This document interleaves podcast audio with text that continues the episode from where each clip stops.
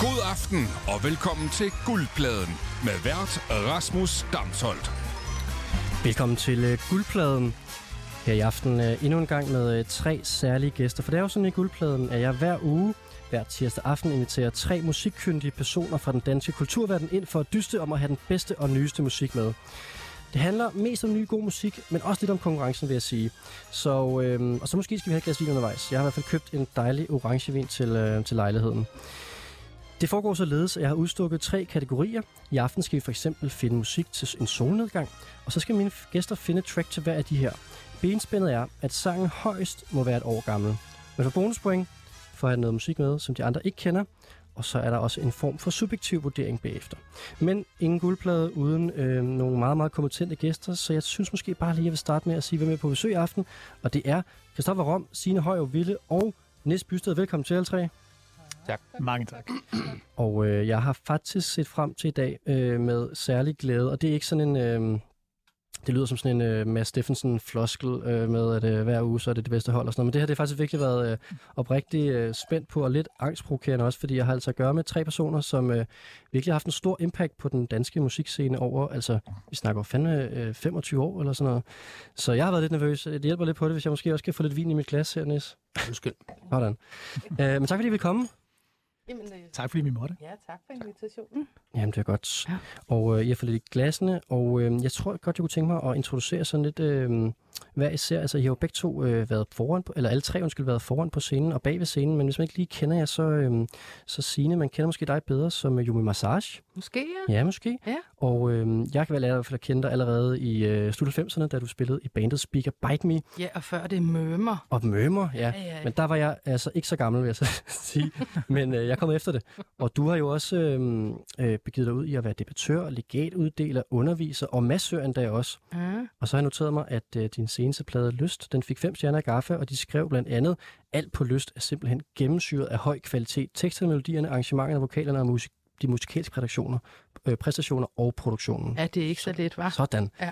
Velkommen til, Signe. Jeg er glad for, at du vil komme. Og Signe, du var den, der sendte mig musik hurtigst? Ja. Du havde nemt med at finde musik til i dag? Nej, det var ikke nødvendigvis det, okay, der gjorde tempoet. Jeg tror bare, jeg havde lidt travlt. Okay. Ja, ja, det er sådan, det har været nogle spændende dage i mit liv. Okay. Ja, lige nu skal jeg sådan, jeg føler mig faktisk lidt som en pædagogmedhjælper i dag. Okay. Ja, altså her i studiet eller inden? Ja, nemt sådan også inden, så det er meget spændende. Okay. Det her, jeg tror, orangevinen skal nok hjælpe lidt på det. Det er godt. Det kan også være, jeg får brug for noget hjælp undervejs. Ja. I hvert fald meget glad for, at du vil komme, Signe. Og Nis, du har spillet i bands som The Bleeder Group, Dyreforsøg, mit nye band, Overkløver og Thulebasen. Men jeg forestiller mig dog, at folk omkring musikverdenen godt ved, at du nok bruger mest af din tid på pladselskabet og bogforlaget Eshu, som blev stiftet i 2005 og har altså udgivet bands som Liz, Ice Age, Schmerz, When Saints Go Machine, Baby in Vain, jeg kunne blive ved. Og mange af de her bands har du faktisk også været med til at producere, og du har sågar vundet en pris, Steppeulveprisen 2019, for at være Danmarks bedste producer. Det går rigtigt. Ja, og Nis, jeg tænker jo... 5 point! Ja, så er vi allerede i gang, ikke? Altså Nis, du har jo du har skrevet lidt til mig nogle gange på sociale medier, så jeg har på fornemmelsen, at du måske har smuglet lidt til programmet og kender præmissen og sådan konceptet lidt. Ja, en smule der. Nå, det kan. Jeg synes bare, det var et fedt program. Nå, fedt. Så derfor skrev. Er det fordi, det handler om musik? Selvfølgelig. Ja, og det har jeg jo godt kigget rundt på de forskellige danske musikkanaler, eller radiokanaler generelt, og det skorter jo ikke med programmer, der bare snakker om musik. Nej. Nu bliver det meget ikke så meget ny musik. Nej, det er det. Det er faktisk det. Okay, det er ny musik. Den er med. Ja, altså jeg læste en undersøgelse her for et halvt år siden, der viste sig, at vi har faktisk aldrig lyttet så lidt til ny musik, som vi gør lige nu. Så jeg tænkte, at det var god timing at lave et program, der handlede om ny musik. Og benspændet plejer at være det her, altså det her med, at man skal have ny musik med. Det skal højst være et år gammelt, og derfor så, for mine gæster siger tit, at det er det sværeste at finde, at det er ny musik, ikke? Man kan jo ikke finde noget i kataloget på en eller anden måde. Men det er ligesom det der med at skrive en fristil. Det kan faktisk godt være sværere nogle gange, end at få et givent emne, føler jeg. Absolut. Men det er jo bare mega dejligt at blive presset lidt. Ja, det var meget skægt for mig. Jeg var sådan lidt, hvordan griber jeg det an? Så kiggede jeg bare på min playlist og fandt ud af, hvor lidt jeg tænker på, om det er ny eller gammel musik, jeg har fundet og puttet på dem. Men så står årstallene der jo heldigvis. Så var der lidt at komme efter. Til at guide en, ikke? Jeg kan sige til jer lyttere, jeg har jo faktisk set, at der er blevet sendt en dag, og vi er i gode hænder, vil jeg sige. Der kommer til at være rigtig meget god musik i aften. Og vi mangler også lige at få introduceret sidste gæstestudie, Christoffer Rom.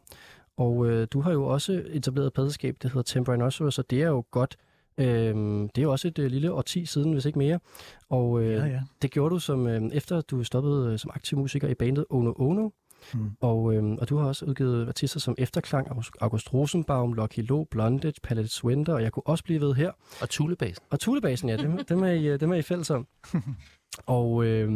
Og så var der lige en afstikker som trommeslager, efter du havde stoppet i Aqua og Birth Giving Toad, to lidt forskellige bands.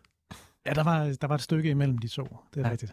Jeg kan huske, at faktisk det med, at du startede din karriere i Ono Ono, og så startede pladeskabet bagefter. Og Ono var faktisk en koncert, den første koncert, jeg nogensinde købte en billet til. Så det var også for mig, da jeg gik i folkeskolen der, dengang man stadigvæk kunne ryge smøger inden for på spillesteder i Pumpehuset og sådan noget der. Ja. Det husker jeg meget tydeligt. Stærkt. Men jeg tænker, at I alle sammen, nu sagde Signe, du skulle lige kigge ned din playlist og sådan noget, men I to andre, I arbejder med pladeskaber, der får tilsendt en masse ny musik, så jeg tænker, Christoffer, du må også få en masse demoer ind og tjekke ny musik ud hele tiden og sådan nogle ting. Ja, selvfølgelig. Så det var nemt for dig at finde musik til i aften. Det synes jeg faktisk, det var okay nemt. Jamen, det er godt. Skal vi lige skåle lidt her? Lad os gøre det. Skål. Skål. Jeg havde drukket mit glas. Det er godt. Stærkt. Og jeg synes måske, vi skal kigge allerede nu på, på regler og, og musik, fordi at, der er nogen her i rummet, der har taget nogle lange numre med, så vi skal jo også i gang med at snakke om den her musik, og ikke bare de lange CV'er, I også skal præsentere. Men den første kategori, vi skal ned i lige lidt, det er en sang til den næste generation. Og det synes jeg på en eller anden måde efterhånden giver sig selv. Det var meget sjovt, jeg kiggede ned over min liste af gæster, jeg har haft, henover, nu har jeg været i gang med det her program 2 sæsoner, og kunne godt se på en eller anden måde, jeg prøver at tænke over diversitet i form for alle, på alle mulige måder, men kunne godt se faktisk, at jeg havde glemt lidt med alder, og det er jo meget naturligt, at man inviterer sine venner og nogen, man kommer omkring, og så har jeg jo formået i dag faktisk at samle nogen, som har været der, inden jeg var der, og det synes jeg er ret fantastisk. Flot forsøg på at... Jamen, det er godt. Gør os gamle, så ja. Kompliment. Også det. Ja. Men jeg ved jo, I sidder på en kæmpe musikviden, som I kan dele i aften. Men det var bare for at sige, at den her sang og den her kategori, sang næste generation, tænker jeg bare giver rigtig god mening til jer tre. Og det foregår jo sådan, at man skal finde en sang, der højst er et år gammel, og hvis de andre ikke kender den, så får man bonuspoint, og så bagefter så har vi en lille subjektiv vurdering af, hvor vi giver den point. Og kunne I være frisk på bare at hoppe ud i det, og så skal vi snakke om musik? Let's go. Jeg skal lige vide, hvor gammel er du? Jamen, jeg får mig selv til at lyde meget yngre, end jeg er. Helt vildt. Ja, det er sådan en gennemgående, kompleks, jeg har kørende. Ja. Jamen, jeg er 32 år. Nå. Ja, det er slet ikke så slemt. Ja. Du er jo faktisk den generation, det her stykke musik er til. Det tænkte jeg måske. Det kan også godt være, at det er så lidt yngre. Jeg havde tænkt det lidt yngre, men det er okay. Altså, det er sige, faktisk... de 6 års forskel, der er på, de nød meget mere lige før. Jeg tror mere, det handler mere om det, du har opnået i dit liv. Jeg har jo ikke haft redskab i over 10 år. Lad os køre den på meritter, og ikke på alder. Jeg synes, det var en god ting, at I havde lavet alle de her ting i jeres karriere, men jeg kan godt høre nu, det kan vi godt vende til imod mig. Nej, det er alt godt. Det er godt. Og jeg synes faktisk måske, at jeg godt kunne tænke mig at starte med Signes musikvalg, fordi det var et nummer, jeg ikke kendte. Nu skal vi ikke, man skal passe på ikke at afsløre noget, men jeg var rigtig glad for musikvalget, kan jeg godt afsløre noget allerede. Og nu tænkte du snakkede om lidt yngre målgruppe til din sang, men det kan være, du skal uddybe i forhold til, hvad vi skal høre lige om lidt. Nej, altså det her er jo, når man skal finde sådan nogle numre, så tror jeg, jeg tænker lidt mere universelt end egentlig decideret aldre. Jeg synes, den passer til os alle sammen. Den passer jo til dem, der gerne vil tænke sig om. Det, som jeg synes, der kendetegner den her sangskriver, er noget med at ture at være sådan en, der gerne vil fortælle lidt om, hvordan livet hænger sammen, og tør at skrive i en form, hvor det er meget direkte rådgivning, kan man sige. Og det synes jeg er mega fedt. Er man ikke bange for at tage bladet fra munden?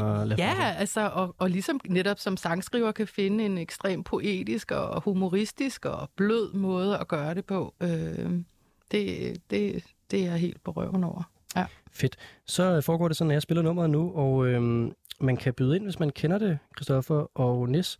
Og ellers så kan man jo nyde det, og man må også gerne kommentere på, hvis... Altså, det er ikke You Can Hurry Love, vi skal høre nu, for eksempel. Nå, jeg kigger på mig, som jeg har sat bekendt. Nej, det er det ikke. Det er også for gammelt.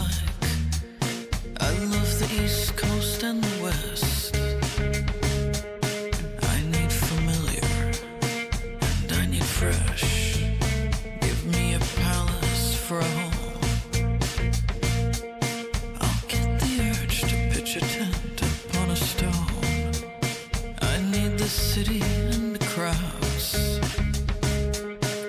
I need the wild, sacred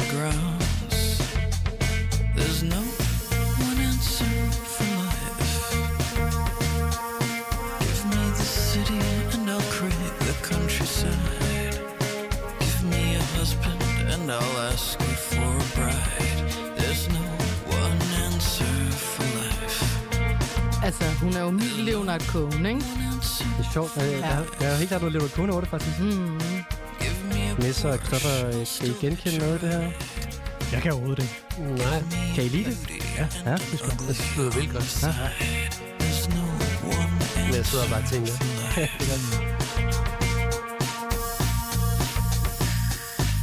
I need peace and space to think. May push me to the brink. I need the nightclubs and the waves. Then retreat back to my caves. You wouldn't ask a shoemaker to sing. So why expect one person to give you everything? Give me a soulmate, one for either side.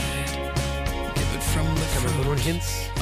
Jeg skal spørge, om man må sådan lege lidt med noget sådan lidt. Det må du godt, men så risikerer du ligesom at få frataget dine bonuspoint. Ja, men prøv at høre, jeg var konkurrencesvømmer, da jeg var lille, ikke? Altså helt indtil jeg var 13, faktisk. Jeg var fuldstændig færdig med konkurrencer. Men altså, du gør det, som du vil. Ja, det er rigtigt.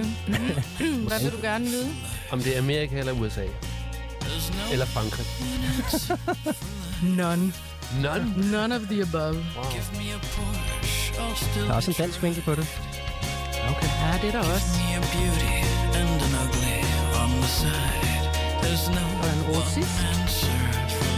Og en russisk. Og en russisk. Det bliver mere og mere orientalt nu. Og så var der også noget i Leonard Cohen. Ja.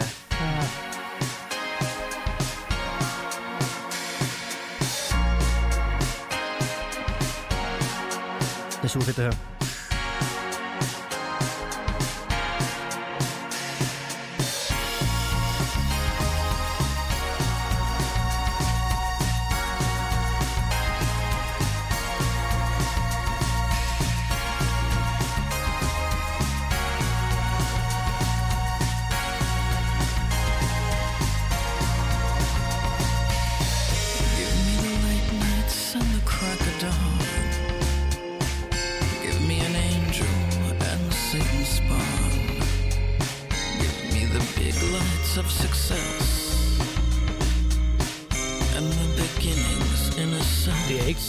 Jo, men det vil være sejt, hvis det var Peaches. Ja, det ville faktisk være sådan hendes modne.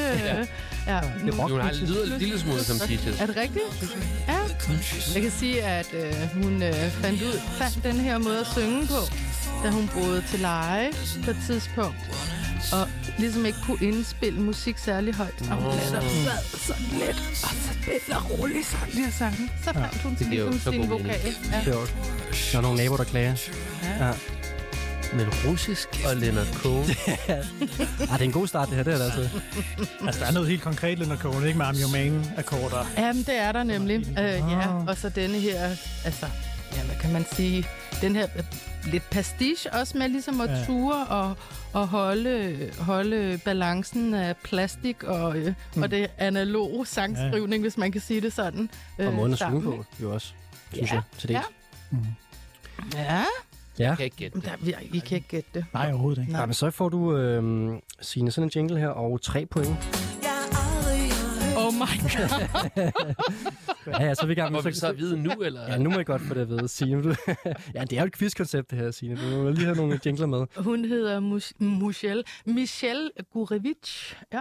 Okay. Nej, hun har lavet utrolig mange plader, og hun havde sådan et rigtig indie-hit på et tidspunkt, der hed Party Girl. Måske I har hørt det. Altså navnet kan jeg godt se på skrift for mig, men uden at kunne knytte det til noget. En helt fantastisk plade lavede hun her tilbage i 2020. Hun har lavet mange fantastiske plader, der hed Ecstasy in the Shadow of Ecstasy, som er, jamen den skal I bare løbe hjem og høre. Det er sådan en rigtig moden plade.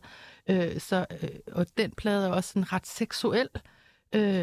Hun er sådan, og hun er lesbisk gift og bor i København nu. Nå, okay. Flyttede til København for 2 år siden fra Canada. Canada. Med russiske... Jeg sagde Frankrig. Jeg sagde USA. Jeg kunne bare sådan altså. Ja. Men det er sjovt med, altså det der med at skulle finde et nummer til en generation, fordi ja. Sådan som jeg tænkte, det var, at jeg skulle ligesom finde et stykke musik, som ligesom var fra en anden generation, som var nyt. Men det er jo, altså, jeg vil give en gave. Ja, okay. Ja, men det er der også indbygget i. Ja. I det kommer. Okay. Det er jo til fri fortolkning. Og ja, altså, og hende Michelle Gurevich. Jeg vil sige, Signe, nu er det selvfølgelig det tidlige program at sige det her, men jeg får jo til musikken lidt før, og har lyttet til alle de tingene igennem, og det her nummer, det er faktisk det, der har stuck on me mest af alt det, jeg får tilsendt. Får jeg en jingle til for det så, eller hvad? Du får nok en masse point om lidt. Ja, okay. Men det er virkelig et stærkt nummer, og jeg dykker lidt ned i hende, og man kan godt se, at hele den her Ukraine-Rusland-ting også fylder meget af hendes liv i dag. Hun skrev på Facebook tidligere år, at hvor hun postede et billede, hvor hun står i Odessa og ligesom fortæller omkring, hvor hårdt det har været for hende, de ting her, og opleve det. Jamen, hun havde jo familie i Ukraine, ikke? En bedstemor der også. Ja, og det var faktisk valget mellem denne her, og så var der den anden single, som jeg jo heller ikke tror mere end et år gammel, som hedder Goodbye My Dictator, Goodbye. Så er der helt klart et åbent forhold til en vis krig. Ja. Så hun er fed kunstner, fordi hun er meget, hvad kan man sige, hun er meget do-it-yourself, men er faktisk kæmpestor. Mm-hmm. Bare ikke i Danmark, rigtigt. Hun turnerer så kæmpestor. I hvert fald i målestok i forhold til det musik, hun laver, kan det selvfølgelig godt blive endnu større, men altså, hun fylder venues på en 5.000 rundt omkring i Østeuropa og i Tyskland og sådan noget. Så det, ja. Det er fedt. Ja, det er som vi alle sammen er blevet beriget med en ny artist her, som vi ikke kendte. Det er jo godt, Signe. Det er jo lidt det program, man skal kunne. Og så er det faktisk, vi kommer til den lidt mere sådan kommercielle del af programmet, hvor vi skal give den nogle point. Og jeg har jo allerede kommet til at sige, at jeg er vild med det her, men lad os starte et andet sted, Christoffer. Hvad synes du, nummer du gennemskudde nogle Leonard Cohen-akkorder? Kunne du lide sangen? Jeg kunne rigtig godt lide sangen. Jeg kunne også rigtig godt lide, hvordan den var spillet og sunget. Mm. Jeg synes virkelig, den... altså nu er jeg jo trommeslager, så... tænker jeg rigtig meget, det er noget, jeg lytter meget på, og det ligger sådan et sjovt sted, relativt optempo, man alligevel sådan helt vildt tilbage i lanet. Og ret højt i mixet. Ja, meget. Ja. Især de der sådan store bækner og sådan noget, der lander en gang imellem. Mm. Det var spillet på sådan en måde, hvor man fik sådan et billede af, jeg kan huske, jeg har lige set en uendelig historie med min søn, når man ligesom rider på den der faldkår, ikke? Når man sådan svæver igennem sådan et skylandskab. Det var sådan lidt, det groovede fik mig til at tænke på. Mm. Det er jo dejligt. Ja, og så skal du faktisk give det en pointkarakter fra 1 til 5. Ja, jamen jeg vil godt svinge mig helt op på en 4. Sådan. Jamen så er vi godt i gang her, Signe, med både 3 bonuspoint og 4 point, Christoffer. Næste, hvor ligger du henne her? Jeg kan ikke give point. Vi har et problem. Jeg giver 5. Sådan. Til alt. Så har jeg sådan en ting. Men det er ikke fordi... Jeg vil godt lege med, så. Fordi det er totalt larmt, at man ikke vil lege med. Jeg har faktisk måttet gennemføre et helt program, uden at kunne give point, fordi der var nogen, der også nedlagde veto mod at give point. Men jeg synes også, det er totalt uhøfligt at tale ind over musikken, men det gør vi også i dag. Ja. Nu gør vi virkelig nogle... Du går på kompromis for mange ting. Ja, vi gør nogle slemme ting i dag, men det er også fint nok. Jamen, jeg tror, jeg kan også godt sagtens give det et... Det gør ondt på dig, det her, kan jeg. Jamen, jeg giver det 3, så. Okay. Sådan. Jeg giver det 3. Ja. Og hvis vi ikke havde snakket, og du havde hørt hele teksten, hvad så? Jamen, det ved jeg ikke. Det er jo nemlig det. Men det var virkelig også ondt i mig, da jeg begyndte på det, men jeg tænkte, nu må jeg hellere være en god gæst. Altså, vi kan godt prøve fremadrettet og snakke lidt mindre her om musikken, hvis vi føler for det. Nu skal vi jo snart høre et nummer, der var 10 minutter. Det er det. Det er lige præcis det, og jeg giver det her nummer 4 point, og så er vi oppe på en score, der hedder 11+3. Og du holder styr på dem derovre? Jeg holder styr på dem, men jeg kan mærke, at det er en dag i dag, hvor vi har mindre kompetitive gæster i studien, end vi ellers nogle gange har, og det er så fint, synes jeg. Så det skal ikke være det, der fylder meget i dag. Men det, der skal fylde meget, det er musikken, og nu synes jeg, vi skal kaste ud det her nummer, som vi har teaset for så meget efterhånden, Niels, for et lidt længere et af slagsen. Yes. Du har lige allerede nævnt nu, at du har lidt andet take på et generationsnummer, så jeg tænker, at du skal måske fortælle, hvad du tænkte, da du skulle give et nummer videre til næste generation. Jamen, for det første vil jeg sige til lytterne derude, det varer 10 minutter, og I må ikke slukke. I skal simpelthen lytte på det. Og så, jamen, jeg så en koncert med vedkommende for nylig, og vedkommende er den her generation. Yngre end dig, faktisk. Ja. Men heller ikke helt ung. Og vedkommende havde ligesom det her band med, og det lød slet ikke, som det gjorde på pladen, eller på den single, jeg havde hørt. Men jeg har været fan af vedkommende, som har været gæst på mange sange over de sidste mange år. Og det var bare så forfriskende at se nogen, der ikke var nogen gamle røvhuller, spille noget musik, som var frit, men stadigvæk sindssygt sådan energisk og sådan dynamisk og spændende, men også bare sådan fuld af energi og overhovedet ikke kedeligt. Og som refererede til, eller ikke refererede, men som ligesom havde enormt mange sådan, man kunne høre meget musik i det gennem tiden. Du kan jo bare starte tracket. Det er det, jeg tænkte. Man kan høre musik gennem tiden. Ja, det kan man høre. Kommer nu. Kommer der nogle saxofoner gennem noget delay. Så det er på en måde den nye generations musik taget i en sammenhæng fra en anden tid. Jeg synes bare, det var meget, kan man sige, konsoliderende. Måske ikke.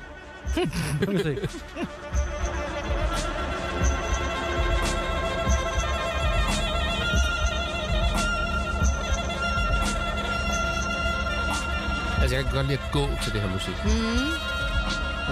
I hvilket tempo? Det ved jeg ikke. Bare... Jeg kan godt lide at vugge til det, kan jeg se. Min krop her.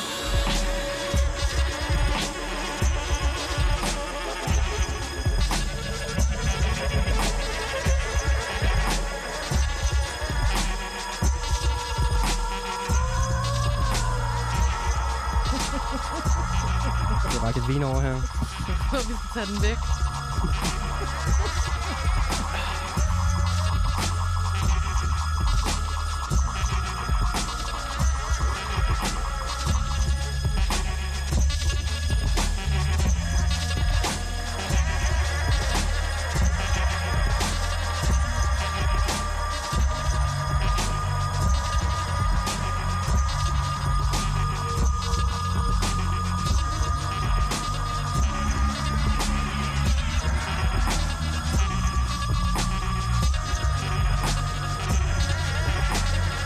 Som fået introduceret den første del af sangen, eller det her stykke musik, og det er, altså, så tror man, det bliver her, men det gør det ikke. Hvor skal vi hen nu?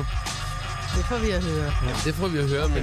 men det er sådan, der er jo meget musik, hvor man ligesom, hvor man ikke får det hele, hvis man ikke ligesom tager sig tiden til lige at lytte lidt, eller, jeg vil sige, med det her stykke musik, så da den her plade kom, så tænkte jeg, det her det er en plade, jeg godt kan lide, uden jeg havde hørt pladen, fordi jeg godt kunne lide alt omkring det. Og ligesom de er. Så jeg behøves faktisk ikke at høre pladen for at sige til alle, at jeg synes, det er en god plade. Men så da jeg hørte særligt det her nummer, så fik jeg ligesom dobbelt op.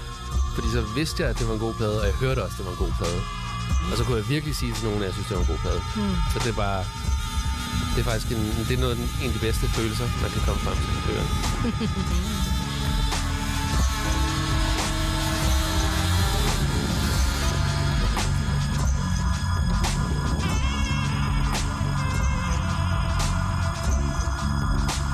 Hele det der med netop, hvordan man lytter, ikke? Som det åbner op for, det du siger der, som netop det her. Altså, jeg lytter jo lige nu for at høre, hvor de her musikere vil tage mig hen, og andre mennesker lytter på musik, som kan jeg lide det. Det er slet ikke interesseret i endnu. Jeg vil bare høre, hvor det tager mig hen. Jeg tænker mange, første gang man lytter til musik, så sidder man bare og vurderer. Det er godt. Okay. Måske.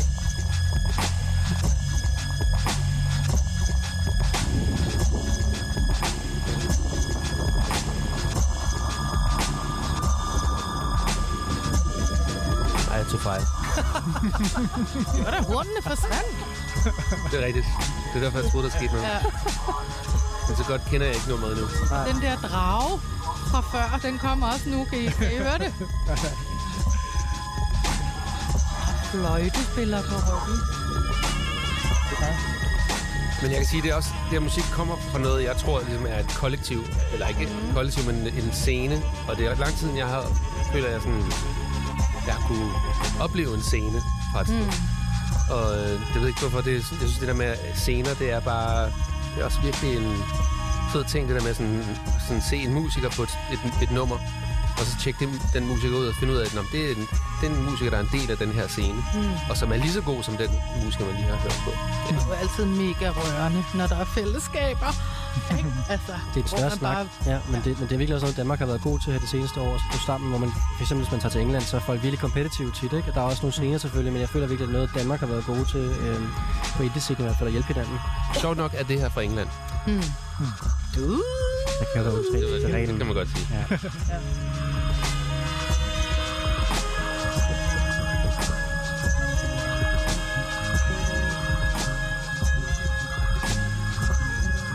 Resten af nummerne på pladen er 2,5 minutter, 3 minutter lange. Så hvis man bliver skræmt væk af det her, så kan man faktisk godt lytte til resten af pladen uden at få det under en dårlig. Ja, vi skal ikke kun handle om længden. Det er...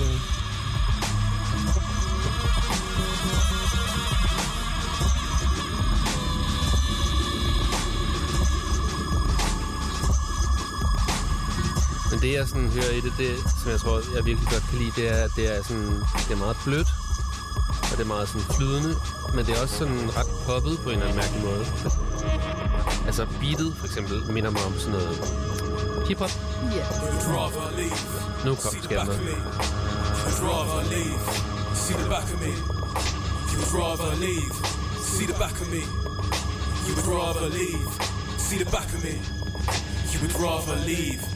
the back of me and walk off discreetly. No one's perfect, let's be clear on this. And I'm folding and call quits. Quits, quits, quits, quits, quits, quits, quits, quits, quits, quits, quits, quits, quits. Start. Hand clutch. Pain on mine. Pain on mine.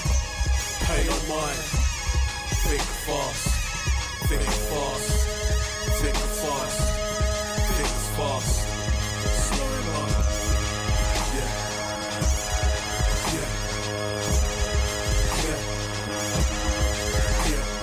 We'd rather leave. See the back of me and walk off discreetly. No one's perfect, let's be clear on this. Never folded or call quits. Let's move forward, we're hands clutched. Sunset drive through paved gold path. Ride each other, first encounter. No mind game clutter. We'd rather leave, leave. Jeg tror også, det er også rigtig godt lige ved det der, at det er noget musik, som jeg ikke rigtig... Jeg forstår ikke rigtig engelsk musik, eller moderne engelsk rap, eller hvad man kalder det. Det er jo så gammelt, at kalde det rap, for det er det. Men den måde, man bruger det engelske på, det her, det kender jeg ikke særlig meget til.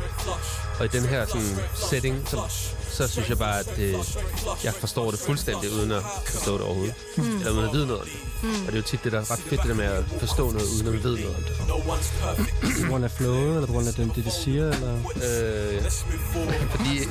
Fordi at det ligesom bare rammer mig. Altså, jeg tror ligesom, at hvis man tænker på musikken som en form for slæde, eller skib, eller et eller andet.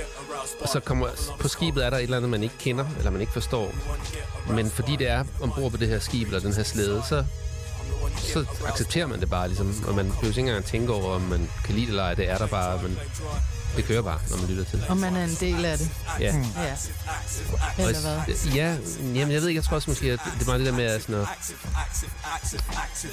man hører enormt meget musik, så er det rart, at der er noget musik, der bare sådan med det samme sætter sig, uden at man tænker så meget.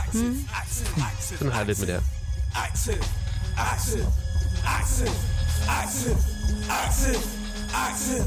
Active, get active, get active, get active, get active, get active, get active, get active, set active, set, set, set, set, set, set, active, active, set, active, active, active, active, active, active, active, set, active, active, active, active, active, active, active, active, active, active, active, active. Active, active, active, active, active, active, active, active, active, active, active, active, active, active,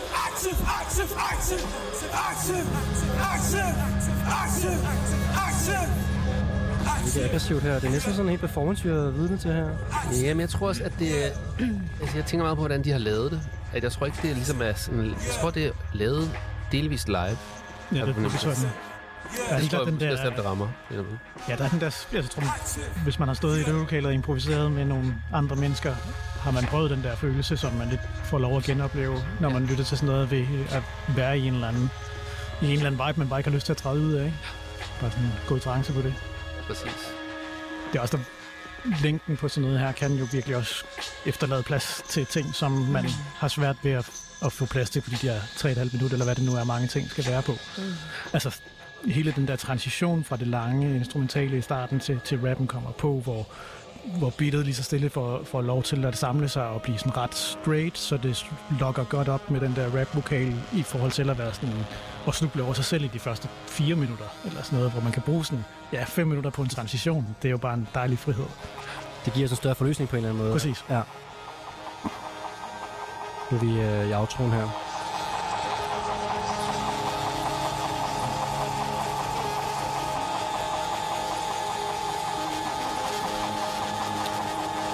Ja, det var altså Niels Bysteds sang til den næste generation, fra den næste generation. Sluttede den sådan der? Ja.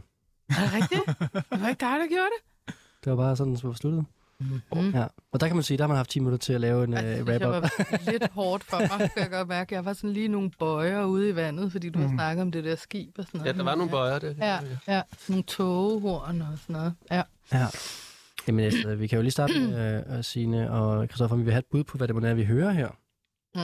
Nej. Jeg har ingen idé. Så der er bare den her jingle igen, og 3 point til Nick for at tage noget med, vi ikke kender. Ej, jeg kan ondt med den der single. Må vi godt snakke om det? Ja, vi kan godt snakke om jinglen der. Vi kan bare fjerne den fra nu af, hvis du ikke nyder den. Vi er ved at pille et program stille og roligt fra hinanden præmismæssigt, men det er også okay, når vi bare hører noget god musik undervejs. Niels, du skal sige, hvad det er, vi hører.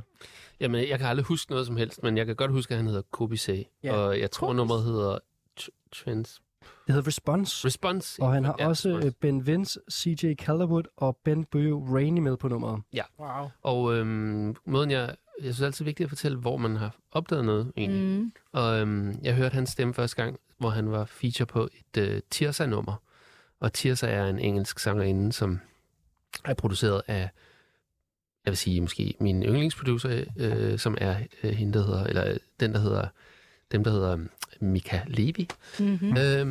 Og ja, de har produceret den her Tirzah-plade, og så kom KBC lige pludselig og sang, og han har bare den vildeste stemme. Men så laver han så også musik selv, og så var han og spille på Vega her forleden, som var den mest overraskende, mest fantastiske koncert, og så er hans plade så lige kommet. Hvordan var den overraskende? Jamen det var bare, der var et band, og de havde skaffet en kæmpe xylofon, og der var trommeslager, og det var så Tirzahs trommeslager, og en guitarist og sanger, der hedder Alpha Mate, som jeg også er helt vild med, som også var den scene. Og man vidste, altså jeg troede ligesom, det ville være en elektronisk koncert, men det var det mindede om sådan en moderne version af noget fra 70'erne, men sådan en meget moderne version, altså ikke hvor man følte, at de ligesom prøvede at være det fra 70'erne, de var virkelig noget fra nu, eller måske noget fra fremtiden. Helt klart. Nu er vi faktisk ved det sted i programmet, hvor man skal give sangene point, men jeg kan mærke, at jeg overvejer lige nu, det kan vi tage i plenum, skal vi droppe pointelementet i dag? Nej. Nå, det er godt. Jeg skal lige prøve, fordi jeg gider ikke, at det er mig, der er den sure lærer, der...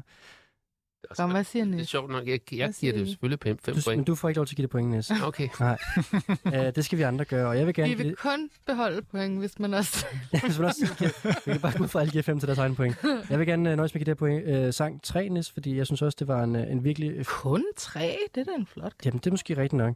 Men man kunne have givet det 5, og jeg giver det 3, og det gør jeg, fordi at det var en virkelig smuk rejse, og jeg synes også, det var meget forløsende til sidst, men det var også... det krævede meget af mig at høre det. Ja. Det tror jeg også er i virkeligheden en god ting, men det er sjældent, at jeg har det, der skal til for at høre det nummer i fuld drag. Ja. Prøv at høre pladen. Ja.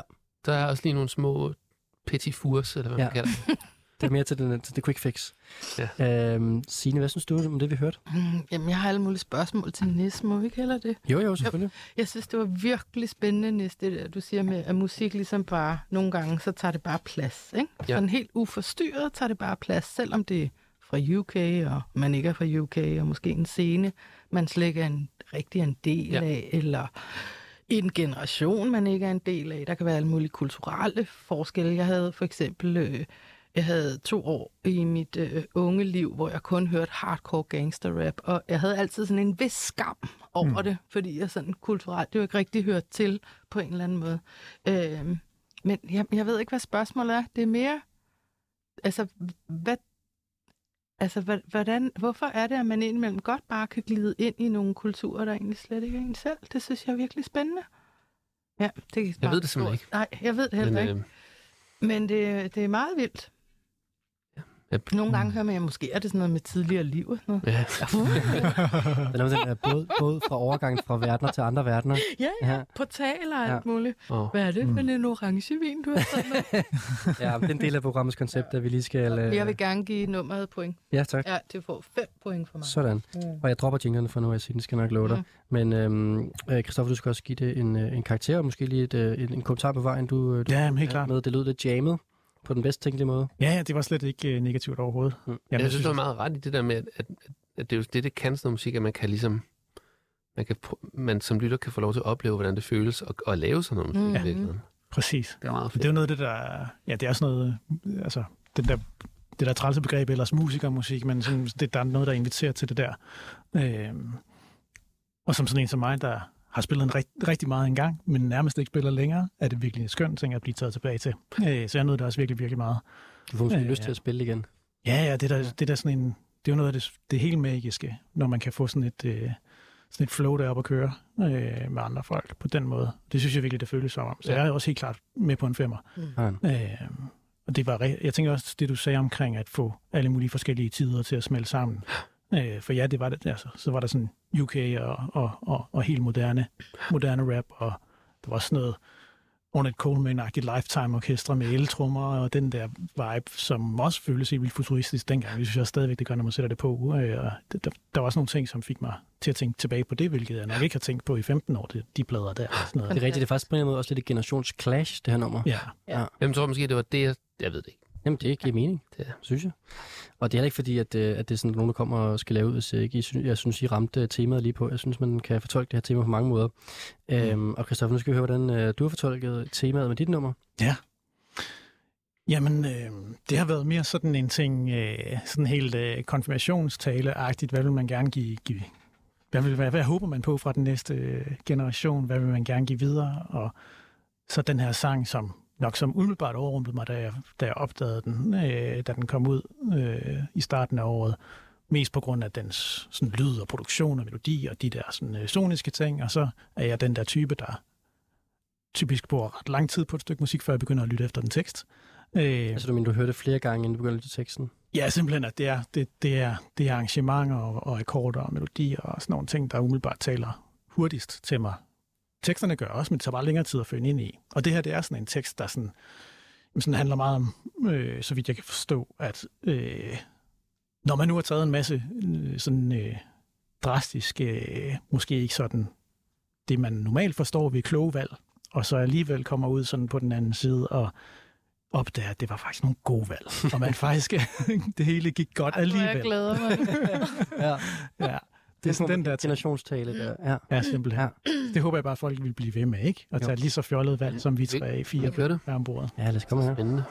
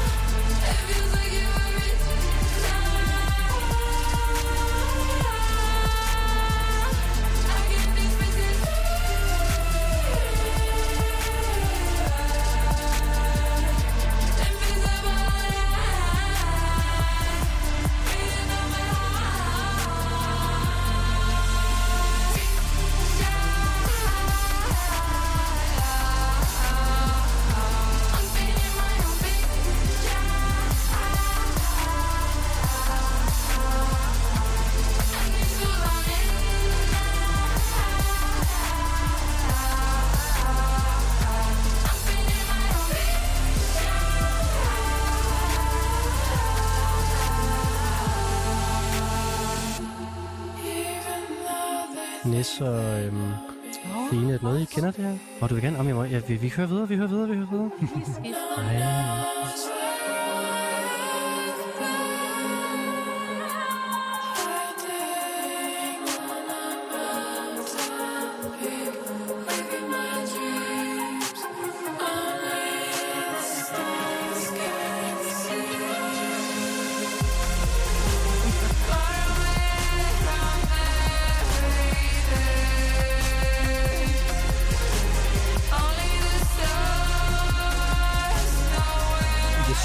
Landskab efterlader ikke meget plads til snak, jo. Nej, det er det. Det gør det. Det er også okay. Ja.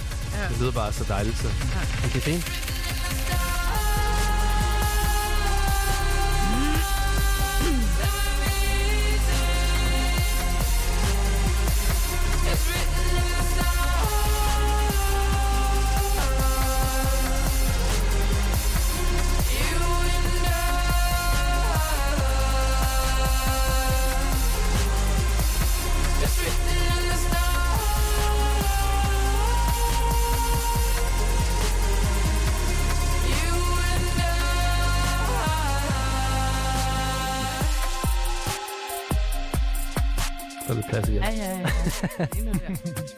Jeg tolker... Det er outroen. Ja. Signe, jeg tolker din reaktion på, at jeg prøver at skrue ned nummeret på, at du rigtig godt kunne lide det, vi hører. Ja, det kan jeg. Ja. Det kan jeg. Men altså, det er ikke for at tale det ned, men jeg kan jo lide al musik. Okay. Jeg kommer også til at give alt 5. Altså, ja. Det er fint. Det findes jo ikke dårlig musik. Okay. Ja. Det er jeg måske lidt uenig i, men... Ja. Den diskussion tager vi anden dag, for vi nøjes med at lytte til den gode musik i dag, synes jeg. Okay. Men har du hørt det, vi lytter til nu før? Nej, det har jeg ikke. Jeg får associationer til Soap & Skin. Jeg tror ikke, det er Soap & Skin. Okay. Fordi hun lavede... Kender I Soap & Skin? Nej. Hun er en tysk, kvinde. Altså som sæbe og hud? Ja. Yes. Som faktisk har været på scenen i mange, mange år.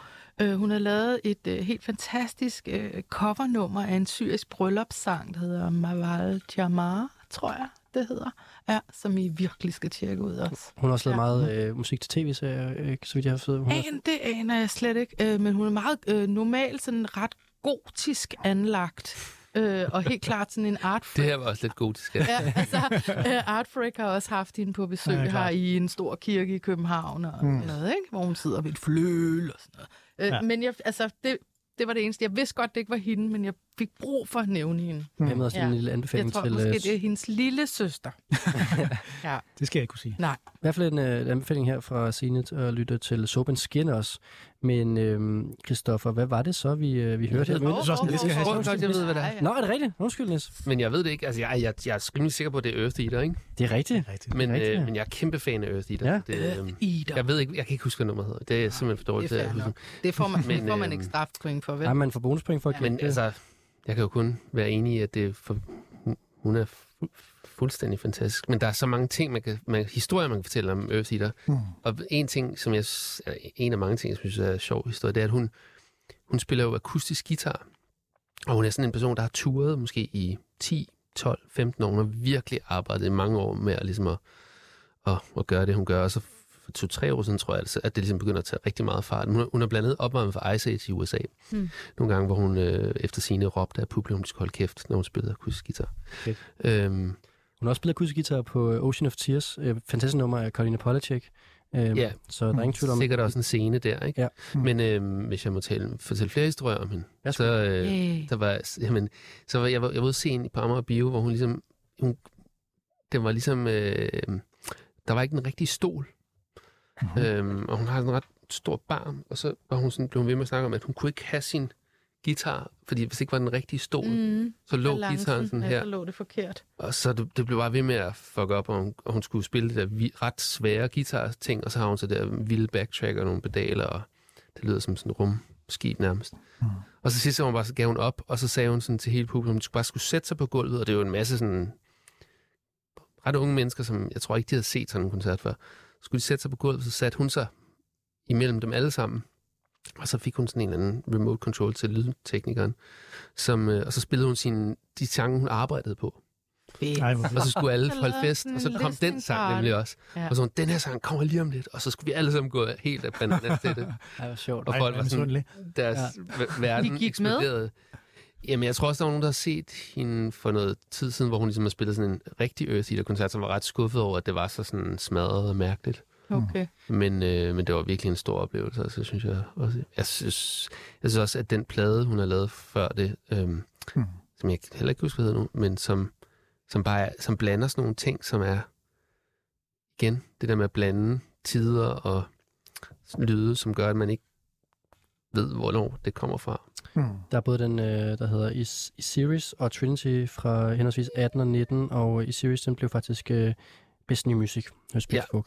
Men, best Instrumental Albums of 2018. Den plade, jeg snakker om, der har hun sådan flammer over det hele, og det er meget voldsomt. Men, det er jo ret frontalagtigt, hvad hun gør visuelt også, ikke? Ja, hun er virkelig... Det må man sige. Og den plade, du snakker om, den hedder Phoenix, Flames Are Due Upon My Skin. Ja.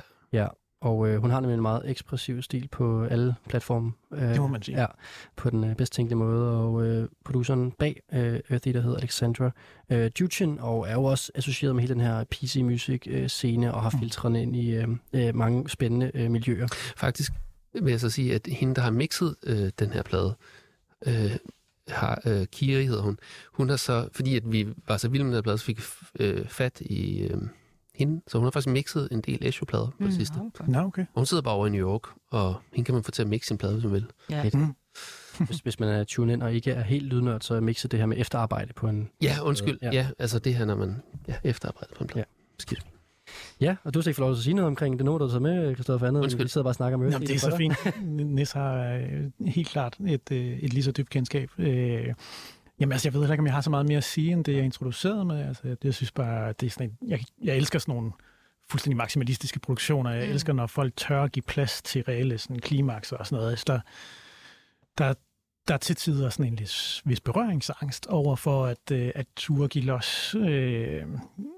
Og det synes jeg bare er skønt, når folk er ligeglade med. Det er jo sådan det er også et poptrack. Altså, det er jo super meget sådan... Det er omkvædet, ses du ikke omkvædet-agtigt-ish. Det er en kæmpe banger også. Det er, altså, det er lige så meget for mig er det lige så meget, du ved, sådan et avantgarde-produktionsstykke, som det er en party-track. Altså. Ja, fuldstændig. Du er ikke alene i scenen i det? Jo. Det var lige præcis det sidste der, ikke? Det er vigtigt, at man lige får håndhævet det avantgardistiske touch, der i den grad også. Men hvis du hører ens andre plader, så er de jo slet ikke så... Altså, de er jo stadig poppet, men de er ikke sådan... Ja, det er ret spændende, hvad hendes næste plade bliver. Fordi... Ja, for der er kommet de her, 3-4 singler, hvor det her, det var den første af den, tror jeg. Det bliver sikkert en kæmpe popplade. Ja, det tror jeg, det trækker det op til, kan man mærke. Ja. Det er mega fedt. Det er en fed artist, som vi alle sammen deler en vis kærlighed til. Og vi skal jo også lige igennem det her med pointgivning. Vi kan køre den lidt hurtigt, Nis. Jeg har fornemmelsen, hvad du gerne vil give den her sang af point, men kom med det. Jamen, jeg giver den 4. 4 point, ja tak. Og, brød dit princip. Ja. Jamen, jeg giver den 5. Sådan. Ja, og jeg vil gerne give den 4, og det er 13 point for sangen her. Okay, jamen altså... Hvordan skal vi nå at høre alt det musik? Jamen, jeg ved det heller ikke. Det er et kæmpe problem. Jeg har aldrig prøvet før, at vi har brugt så lang tid på 3 sange, men det må vi lige tage i nyhederne om lidt, hvad der fanden vil de gøre. Ja. Jeg var sådan i gang med, om vi ikke skulle udvide konceptet, så man netop også kunne få lov at spille de numre, man er associeret frem med at høre de andre også, ikke? Jeg bare tænker, vi lavede sådan en special måske, hvor vi bare kører 6 timer, hvor det er sådan en associations- og det gør vi. Følelsesleje. Det er jeg frisk på. Ja, fordi nu er vi i den situation, at der faktisk er 3 minutter til nyheden, og vi kunne... det er godt nok et stretch. Jeg prøver at høre et nummer nu. Det synes jeg faktisk næsten er synd. Jeg synes, vi skal høre et af de numre, jeg har med sig til håndværkerne. Okay, ja. Fordi, hvor mange minutter har vi til det? Jamen, ikke så mange, men vi kan måske godt nå dit faktisk. Ja. Okay. Det er meget op til nyhederne og nummer, nemlig, synes jeg. Ja. Det er måske rigtig nok. Så skal jeg lige hurtigt finde frem her. Hvor rutineret er han? Jamen, altså, vi spiller din jingle imens. Jeg tror, ja, det har jeg fået forbud mod. Det er okay, når det er ude af kontekst. Op til nyhederne, nummer her fra Nis, der også hopper i kategorierne. Vi er på vej ind i, næste kategori her, som er, jeg har bedt mine gæster der om at finde et nummer til at spille til håndværkerne, fordi jeg har nogle håndværkere, der står ude for en vindue hver morgen og laver altaner. Og det her er et nummer, som Niels Bysted har taget med til specifikt mine håndværkere. Yep. Been around and turned my whole life upside down for you. Been a while, feel better now. I thought it's time you knew. Whiplash whenever we bang, and you give it to me back, baby, just like that. Whiplash whenever we bang, and you give it to me back, baby, just like that.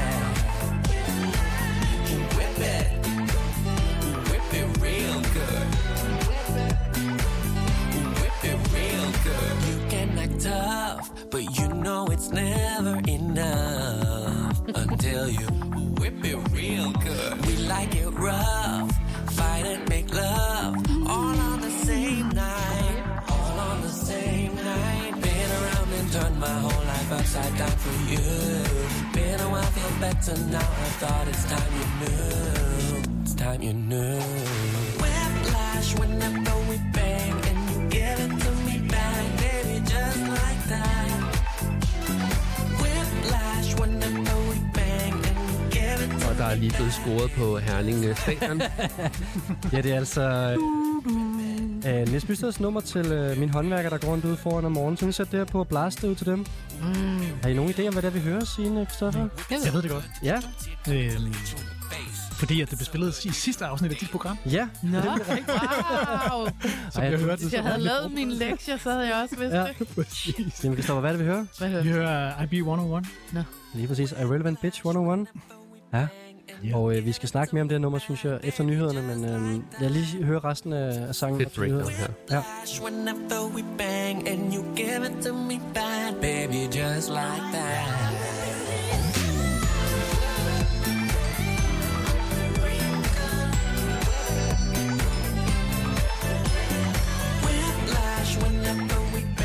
Det er jo et hæmningsløst klok på en måde, fordi jeg udgiver det. Og med det, hæmningsløst klok her på, på IB 101, Whiplash, og nu er det tid til nogle nyheder. God aften, og velkommen til Guldpladen med vært Rasmus Damsholt. Velkommen tilbage til Guldpladen. Jeg har stadig besøg studie af Niels Bysted, Signe Høj og Christoffer Rom. Velkommen tilbage. Mange tak. Tak. Og hvis man lige er tunet ind, så kan jeg sige, at vi har taget hul på kategorien musik, som du spiller til din håndværker. I det tilfælde meget konkret min håndværker. Ja, som vælter rundt derude hver morgen klokken 7 og forstyrrer mig. Og så kommer jeg i tanke om, at de laver også en altan til mig, så jeg skal jo være glad for dem. De laver også altan til alle de andre og larmer og skidetærende. Men vi fik altså et nummer med IB 101, og vi skal bare tage en lille snas af det her, så hvis man lige er tunet ind, så lyder det altså sådan her. Og næste dig, der havde det med. Og hvordan kan det være, at mine håndværker skulle have sådan en whiplash her? Bare fordi der er gang i den, ja. Og klokken 7 om morgenen, så tror jeg bare, der er endnu mere gang i den. Ja. Nummer. Det er også et ret venligt nummer, samtidig med et lidt frækt nummer. Ja. Lidt quirky. Men der er et godt sådan, 4 gulvet. Man tager trøjen af, det er varmt udenfor. Så det er også godt nok til at med guldpladen 2 uger træk, kunne vi jo så finde ud af her. Det er perfekt. Ja, og Christoffer? Jeg elsker bare IB 101. Det er derfor, jeg skal med. Det er fucking fedt. Og vi har at gøre med en ung artist, som er udgivet på dit eget pladeskab, Niels. Det kan vi jo godt afsløre. Som er i gang med at prøve en masse ting af. Ja, det må man godt, hvis man gerne vil. Og så mister jo så også bonuspoint, kan man sige. Hvis du gætte det, så der er jo en straf der allerede, kan man sige. Men lad os bare komme videre. Ja, vi skal jo lige give nogle point også, hvis vi skal følge protokollen her. Vi har ikke fået snakket om det. Ej, okay. Du har fart på næste, godt. Jeg glæder mig helt alvorligt. Jeg glæder mig meget til at høre de numre, jeg har taget med. Ja, der er også nogle rigtig gode numre til den her kategori, kan jeg sige. Christoffer, du skal give det nogle pointenummer her. Ja, jeg tror, jeg giver den en 3'er. Jeg synes, det er helt vildt skønt. Jeg synes, der er jo hooks konstant, og kæmpe pops med, ikke? Og en piskelyd. Ja, og piskelyd. Jeg giver det også 3, for jeg synes, det er et godt nummer, men er det til min håndværk? Jeg tror, de skal have noget. Skal de have det her? Skal de have Rammstein? Ja, jeg tror, de skal have Rammstein. Det falder uden for tidshorisonten godt nok. Signe, du må også gerne give den nogle point, hvis du vil. Jamen, altså, jeg synes, det var et mega godt nummer. Jeg var ret vild med, at jeg blev lidt i tvivl om, hvilken seksualitet den var rettet til. Og så bliver jeg jo altid vildt glad, når jeg bliver i tvivl om det. Når jeg ligesom kan se alle kønsidentiteter. Det lød meget universelt. Ja, det gjorde det, og det synes jeg var virkelig, virkelig fedt. Så den forsørger mig også 5. Sådan. Ja. Men lidt apropos, altså, det kan godt være, det bliver sådan en helt vild, obvious, forkert reference at komme med som heteroseksuel hvid mand til sådan noget her, men altså sådan lyrik og måde, og den der sådan, på den ene side super poppet produktion, og på den anden side ret DIY-produktion, fik mig også til at tænke på de her forskellige tracks, RuPaul laver, som også, altså, som virkelig kan noget, på trods af en masse kitsch, og at det er sådan et on the side i det der store medieimperie og sådan noget, men der var virkelig, det fik mig også bare til at tænke på de der. Det har jeg ikke hørt, måske. Det er en verden, der åbner sig der. Ja, RuPaul's Drag Race, det er... Jamen, det har jeg set, men jeg har ikke hørt musikken. Klart. Det er en endnu anbefaling her. Der er rigtig mange anbefalinger på paletten i aften. Det... Hvis vi så kunne få lov, så skulle vi høre det nu. Ja. Jeg lover dig, at... I 6 timer tager vi på et tidspunkt. Og jeg skal nok finde tid til at spille noget af det musik en anden gang, Signe. Men ikke endnu. Nej. Fordi nu skal vi høre dit nummer til mine håndværkere. Mm-hmm. Og jeg har en fornemmelse af, at du har taget det bogstaveligt talt. Eller hvordan? Ja. Kan man gøre andet? Nej, men det ved jeg ikke. Nej, men nu bliver jeg lidt i tvivl. Nej, jeg synes, det er godt. Jeg synes, det er autisme i familien, så du må lige være mere præcis. Jeg synes, allerede, nu jeg kan sige, at du har taget et godt nummer med, og jeg synes egentlig bare, du skal forklare, hvad du tænkte omkring at tage det her nummer. Jamen, jeg tænkte lidt, at jeg godt kunne tænke mig, jeg kan jo godt lide, at man holder en samtale kørende, og det, du beskrev, det var det her med, at de hører kun P3, der bare pumper. Og jeg synes, der er sådan en lidt patroniserende ting, jeg gerne vil stoppe i sådan noget. Der er jo ikke noget dårligt ved at kun at høre P3. Overhovedet ikke. Jeg er bare træt af det personligt selv. Du er træt af det personligt. Jeg kan også blive træt af det ret hurtigt, når jeg prøver at gøre det. Jeg gør det jo indimellem, ikke? Og så tænker jeg, at man kunne godt give dem noget, som sådan stadig er i familien, eller hvad man skal sige, som stadig ikke er, altså gør dem bange. Måske. I stedet for at provokere, så kunne man bare give dem noget, men så alligevel kunne jeg jo ikke lade være med sådan at gøre dem lidt bange. Så du inviterer mænd, men skræmmer dem også lidt, mens du gør det? Ja. Jeg kan bare huske, omkring MeToo, så var der bare så mange, som sagde, nu er alt det sjove blevet taget fra mig, og nu skal jeg holde øje med, hvordan alle reagerer på alt, hvad jeg siger, og hele tiden tænke på, hvordan alle andre mennesker har det. Det er bare sådan lidt, det har vi andre sgu da altid gjort. Velkommen i klubben!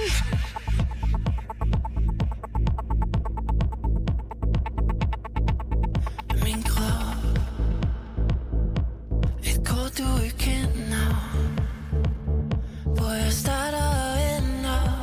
Dine hænder er begge to faret vild. Føler du dig blottet nu, gemmer du dig væk, at alt bliver taget fra dig nu. Det som der var dit, du klæder dig på i forsvar, mens det hele ramler indenfra. Velkommen i klubben.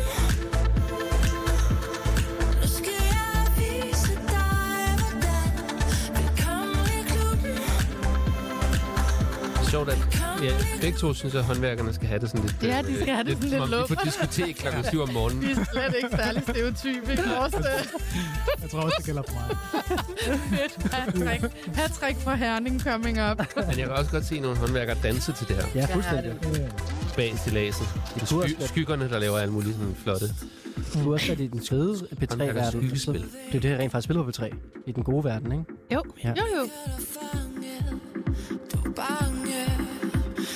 Den gode verden, der er det jo Medina, der synger det. Åh ja. Ja, det rigtig er det Medina-vibes.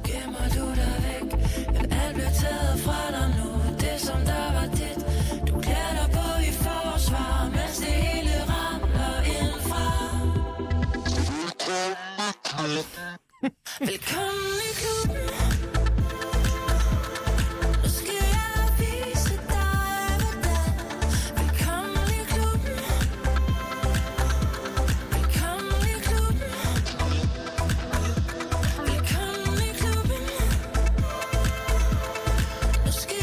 Jeg ved ikke, hvem det er. Ved du ikke, hvem det er? Jeg ved simpelthen ikke, hvem det er. Du ved godt, hvem det er, ikke? Det tror jeg ikke. Er det rigtigt? Ja. Spændende. Er det en, der også har været rapper? Det har jeg aldrig hørt hende gøre, faktisk. Ah, okay. Nej, det har jeg faktisk ikke. Jeg vil godt afsløre, at det ikke er en stor artist, at det ikke er en kæmpe artist, sådan rent kommercielt set. I nogen kredse. Ja, det er bare for at prøve at give nogle ledetråde. En kæmpe kommerciel artist i din skulder. Kig over skulderen nu. Jeg er nødt til at hele tiden holde øje med, hvordan reagerer folk på det, jeg siger. Og jeg kunne bare ikke lade være med at tænke sådan, velkommen i klubben. Velkommen i klubben. Så, nu må du godt til. Nej, men jeg siger bare, at det kan være en kommerciel stjerne for dig jo. Det var bare det, jeg gjorde. Ja, ja. Ej, jeg ved godt, hvad du mener. Nej, men... Jeg kan ikke lade mig tænke på det der nummer for kendt til det her sted. Ja. Lekserklatten. Ja. Ja. Ja. Det er lidt samme sådan det der med et hook, der har sådan en... Altså, hallo? Lige... Jeg er for kendt til det her sted, eller velkommen i klubben. Jeg har det samme... Ja. Det er sådan lidt en historie også, ikke? Ja. Hvor lekserklatten selvfølgelig er lidt humorous, men det er stadig sådan samme... Ja. Historiefortælling. Ja. Ja. Kan godt følge dig, Nis. Og ja. Det her, det var altså Signes nummer til mine håndværkere. Ja. Og det virker som om, at Christoffer og Nis ikke kan gætte, hvem det er, vi hører. Nej. Tror jeg ikke. Nej. Har nogle kommentarer inden, eller skal jeg bare sige det, eller hvor er vi? Men jeg synes helt, jeg prøvede at lede, ligesom, men det er også, at jeg er virkelig dårlig til at huske navne. Ja, det er også. Men det er en dansk artist. Really? Velkommen i klubben. Velkommen i klubben. Ja. Jamen altså, skal jeg ikke bare sige det? Det synes jeg. Det er jo Jeanette Albecks seneste single, Velkommen i klubben, som er udgivet på Hun Solo musik, og jeg sidder og bliver mega flov, men det kan være, at du kan hjælpe mig med lidt flere detaljer, fordi det er lavet sammen med, altså det er Emma Holten, den feministiske debattør, der starter med den her kommentar, der så også bliver gentaget senere i nummer. Men hvem er det, der har været med til at producere det her? Det bliver lidt flov over, jeg har glemt. Rina? Nej, hvem er det? Det finder du lige ud af, mens vi snakker om noget andet. Altså, jeg ved, at Clara Sofie, som er en sangskriver, har med til at skrive sang. Ja, hun har også været med til at skrive. Det kunne man godt høre, sådan den hoppede edge der. Ja, lige præcis. Så er det en Julie Møller Christiansen, som er med til at producere det. Mm. Ja. Jeg kunne godt lide... trance-elementet særligt. Yeah. Jeg kunne godt lide, der var sådan en... Altså nu går jeg ind i instrumentalen, det handler jo meget om teksten der nummer selvfølgelig, men jeg synes, det var... Jeg kunne særligt godt lide sådan den der... Der kom i breakdown. Jeg synes godt, det kunne tåle endnu mere bund. Altså bare sådan endnu længere ind på klubben på en eller anden måde. Men det er også et popnummer, det skal jo også på en eller anden måde kunne leve på den måde. Det er helt sikkert et nummer, der lugter af. Man har taget et valg på et tidspunkt netop om, hvor langt man ville tage det, og man har holdt det lidt i den her sfære, der ikke er sådan... super, super farlig på en eller anden måde. Det er stadig, altså, det kunne godt vinde Melodi Grand Prix, ikke? Ja, Melodi Grand Prix, på den gode måde. Ja, altså, på den gode måde. Selvfølgelig på den gode måde. Måske kan man slet ikke være Melodi Grand Prix på den dårlige måde, men det var bare lidt for at understrege, at det var en positiv ting. Jeg synes, det er et vidunderligt nummer. Jeg synes jo, det er super sjovt, når nogen tør ligesom at prøve at lave en MeToo-sang. Det skulle da bare godt gået. Ja, og du nævnte det her med, at det var udgivet af Hun Solo. Det kan være, du skal uddybe, hvad det er for et kollektiv, er det vel i virkeligheden, er det ikke det? Jo, det kan man sige. Ja. Det er i hvert fald en gruppe kvinder, der har lavet et pladeselskab, der udgiver kvinder og andre køn end mænd, kan man sige, som er deres fokusområde. De laver super mange debatarrangementer og koncertarrangører. De laver mange ting. En god gruppe kvinder, der ligesom siger, nå, det gør vi. Yes, det er godt at få lige for det med. Og så skal vi jo faktisk give det nogle kommentarer og en lille karakter med på vejen. Niels, vil du starte? Jeg giver det... Nej, skal vi tager en 5 fra Signe. Vi tager 6 point fra Signe. Niels, vil du give det en karakter og en kommentar? Jamen, jeg begynder at blive træt af det der med at give point. Jamen, skal vi... Jeg har prøvet at lægge det ned flere gange, men så tager I tilbage igen. Og nu er vi startet. Vi er committed til det på en eller anden måde. Ja. Men jeg kan godt give det 4. Sådan. Men det er fordi, at jeg synes, at det er godt lige, når der er nogen laver en sang, som ligesom har en mission, eller som har noget, der skal siges, eller bare der er en plan med noget. Ja. Jeg kan godt lide, der er en plan med en sang. Ja. Lad mig sige det på en måde. Ligesom virkelig alt det musik, vi har spillet i dag, har der været en plan med. Ja, men jeg er altså også ret sikker på, at jeg vil godt lide, ligesom du lavede product placement, så vil jeg også gerne lave lidt reklame nu, fordi Jeanette Albeck har jo en, hvis man er københavner, en forestilling kørende, der hedder Ellers mange tak, som hun kører, som er sådan et one-woman show, der kører på Republik som netop også handler lidt om det der med måske at være lidt for meget. Nøj, og altså, Jeanette Albeck er jo, nu må I prøve, altså hun er jo Danmarks Lady Gaga, ikke? Hun er det, altså hun er helt exceptionelt fantastisk, både i sit udtryk, i sin skarpe hjerne, og de der performance-forestillinger, hun laver, dem skal man bare skynde sig ind og se. Altså. Men det er sjovt med sådan nummer her også, det, altså det, hvis nu kan bare til at tænke på, det stiller sig jo også lidt, det som det, du snakker om, Christoffer, det med, hvor man skal hen, eller sådan noget, ikke? At det, nu snakker jeg ikke om, det er godt eller dårligt, nu tænker jeg bare på det der med, at det stiller sig jo faktisk, selvom at det er et trance-inspireret, sådan klubagtigt instrumental, med en vigtig historie, og en vigtig koncept, og en mission og sådan noget. Men så det her lille speak, der er, eller lige den her, præcis, som ligesom er en meget vigtig del af sangen, den er jo meget upoppet. Eller den er sådan lidt irriterende, hvis man bare hører tracket for lige at danse præcis til det, eller hører det i radioen. Og det er jo bare sjovt med sådan, der er så meget, det der med at stille sig mellem to stole, det er jo bare noget, vi måske kender til herinde. Kan ikke få hele lov til at gå den lige vej. Ja. Ja, og jeg giver den 3 point af det, fordi at, jeg kunne godt se den blive præsenteret for min håndværker. Det kunne jeg virkelig godt. Det kunne jeg godt tænke mig bare at smække vinduet op. Men jeg tror, at det der produktion, der, den kunne jeg godt have tænkt mig, den var bare skubbet endnu mere op. Men det er jo en meget subjektiv vurdering. Det er Stoffer. Jeg tror, jeg er på en 4. Ja, helt klart det der med missionen og det med at sørge. Altså, jeg kan vildt godt lide kunst, når der tør at være så direkte som muligt. Også med deres produktioner, hvordan de ligesom fortæller det, de vil fortælle. Og der er også det der hacker-element i det, som du også startede med, da du introducerede sangen, at, jeg kan ikke huske, hvad du sagde, men noget i stil med at prøve at putte noget ind, der lyder som det, man forventer på P3 i morgen, og så alligevel gør folk bange. Og det er jo, altså, man håber jo bare, når man hører sådan en sang, at der er nogen, som har, hvor det der omkvæd har sat sig fast, og de tror, de snakker om et diskotek, og så finder de pludselig ud af, når de finder den derhjemme, om det er noget helt andet, og wow, måske havde de aldrig tænkt over det, der blev sagt i speaken. Og det er jo selvfølgelig super banalt, men det er stadig, altså, banalt er godt. Banalt er legat. Ja, præcis. Sådan. Men det kunne også være sjovt, hvis I var gået all the way og bare lavet et popnummer. Jamen, altså, der skal jo laves en remix af det her gang en million, ikke? Ja, så kan vi, så er jeg med der. Som satisfier alle lige meget, hvilken vej de gerne vil gå med det. Det er faktisk en god idé. Ja, det er det. Ja, og tak. Trojan Horse. Tak for den, Signe. En sang til mine håndværkere. Og nu skal vi også have Christoffers sang til mine håndværkere. Og Christoffer, du sagde, du var lidt i samme boldgade som de to. Lige så lummer som os andre. Er det ikke lummer? Jo, altså, der er helt klart et lummert groove. Der er også masser af trommer. Der er også den der, man vil gerne stå op. Man har den idé om, at håndværker klokken 7 om morgenen nu bare skal feste helt vildt. Ja. Det er bare sødt. Det er en dejlig, jeg tror, også kun en time, til de skal spise madpakker, ikke? Præcis. Så det er fair nok. Nå, men der er også noget det der med at stå op med en fed energi. Tror jeg bare var det, jeg tænkte på, da du sagde klokken 7 om morgenen med håndværkere og sådan noget. Ja. Og så er der sådan et håndværker-twist på den her sang, som er skrevet på bagkanten af en masse sådan både udviklinger af boligmarkedet under pandemien. Okay, ja. Og for artisten selv, den her oplevelse af at være ung og hip i Brooklyn og flytte ud til forstederne og settle down og være sådan,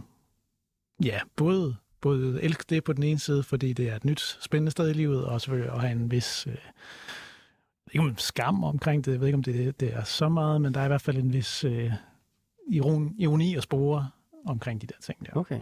Spændende. Ja, kom her. Der var trommer. Det må man nok se. Ja.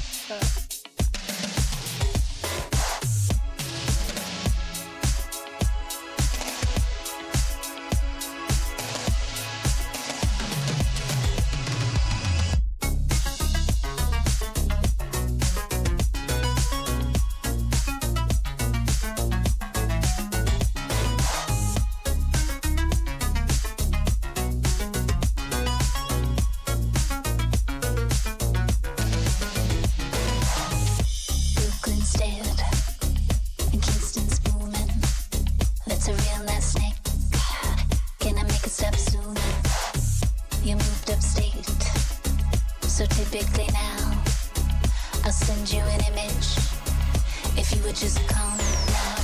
Traders with lungs, they run this show, so you sold up your condo. You're shutting it down, they're drilling it out. You always get what you want though. You under duress, I'm freaking out. Yeah, I'm changing my passwords. Gotta sell them my best to my mom, not less. See you someday in heaven. You need a time out. Ask and you shall receive. Then you find out it's all that you really need. You need a time out. Ask and you shall receive. Then you find out it's all that you really need. Brooklyn's dead and Kingston's booming, ripping out my roots. What the hell am I doing? Jeg ved heller ikke, hvad der er. Jeg ved ikke, hvad der er? Nej, men jeg tænker på, hvad der er. Men jeg tænker på, det er noget, som jeg råder mig ud på helt glat ikke sådan. Ja? Bare fordi, jeg kender ikke St. Vincent særlig godt. Nej, jeg skulle lige til at sige, det er St. Vincent. Jeg tænker bare, at St. Vincent. Ja, det er det ikke, men det er ikke. Ja, det er ikke. Det er det. Jeg kan ikke forstå gættet. Det har den lidt stramt. Jeg er en robot. Ja, ja, fuldstændig. Ja. Men det er ikke hende. Nej, det er det. Jeg tænkte heller, der var lige... Men så lyder det også lidt som Kylie Minogue. Men det er det ikke. Ja, det er fede blanding. Det ville være fedt, hvis hun havde lavet sådan en sang om boligkriser. Ja.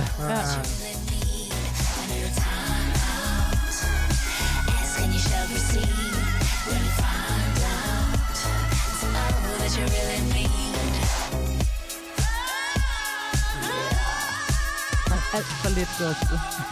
Generelt for hele armen. Ja. Men det er sjovt, det er jo meget 80'er-agtigt. Ja, enormt. Mm-hmm.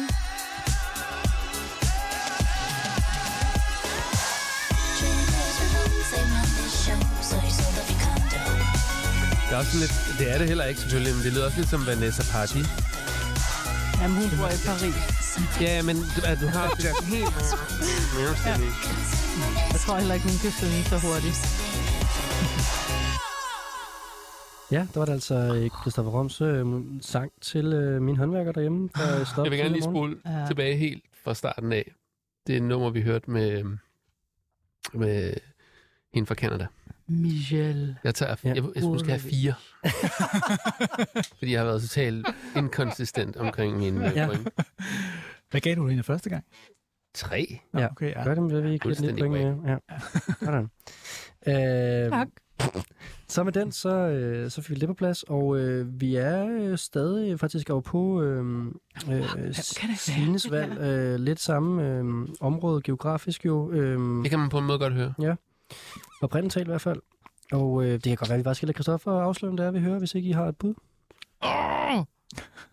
Den irriterer mig virkelig. Men kan vi ikke få et hint? Jo, må vi ikke prøve at få et hint? Fordi... Et hint. Eller måske har vi ikke tid. Har signet, har været udgivet på forskellige store indie-pladskaber. Secretly Canadian. For 4AD, ja. Nå, så ved jeg godt, hvem det er. Er det rigtigt? Det er altså en pladskabsmand, der snakker, det er... og han gætter på baggrund af pladskabet. Gud, jamen... Er det ikke U.S. Girls? Så? Ja, det er det. Jamen, det er da vildt nok, at hun lyder sådan nu. Det havde jeg overhovedet ikke lige... men det kan jeg godt genkende hendes stemme. Nu må jeg sige, det er deep cut, det der, du lige kan hive den frem der. Så fik man virkelig... Vi har arrangeret en koncert med hende for 15 år siden, tror jeg, hvor hun kom troppet op ned på huset i Magstred med en spolebåndoptager, som hun var på tur med i hele Europa. Kun hende og en spolebåndoptager og en mikrofon. Sådan. Hvordan leverer man sådan en koncert? Det var bare hendes... Ja, backtrack, og så... Ja, synger jeg over. Nej, men det er, hvis vi har nogle lyttere, der ikke ved, hvad en spolebånd... Nå, ja. Ligesom de ikke ved det. Så skal man jo ikke det heller ikke bekymre sig om Ableton, der går ned. Nej, eller nej. Det er en tung maskine fra 70'erne, sikkert. Meget som vejer et helt sygt meget, så...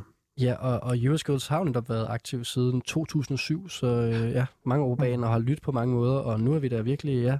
Jeg synes virkelig, hun har lavet nogle gode plader. Ah. Men det må være noget nyt, det her. Det må så være det nyeste. Ja, det er måske et par måneder gammel eller sådan noget, tror jeg. Det er jeg da meget glad for, at jeg fik hørt.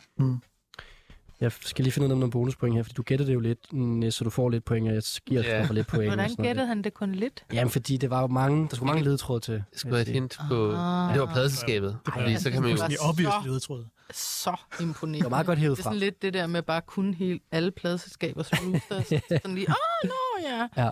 Det var ret imponerende. Jeg var meget imponeret. Ja. Der var mange faktisk hints, så ja. Ja, okay. Hvad får han for det så? Jamen, I får et point hver, Christoffer og Niels. Normalt får man 3 point for at noget uopdaget med, så kan I få lidt i døren der begge to. Jamen, det er fint. Ja. Og I skal faktisk også lige hurtigt en kommentar, Signe, på hvad du synes om det, og så en karakter til nummeret her. Jamen, jeg synes, det var et mega godt nummer. Ja. Det får 5. Sådan. Ja. Og Niels? Det var Phil Collins på trommer, ikke? Det var Phil Collins trommer der. Hvad Phil Collins på trommer? Jeg vil også godt give det 5, fordi jeg er fan. Hvis det bare vi skulle have haft den der associationsrunde nu, så ville jeg netop have haft, vi skulle høre I Know There's Something Going On, med, som er et Frida fra ABBA-nummer, da hun gik solo.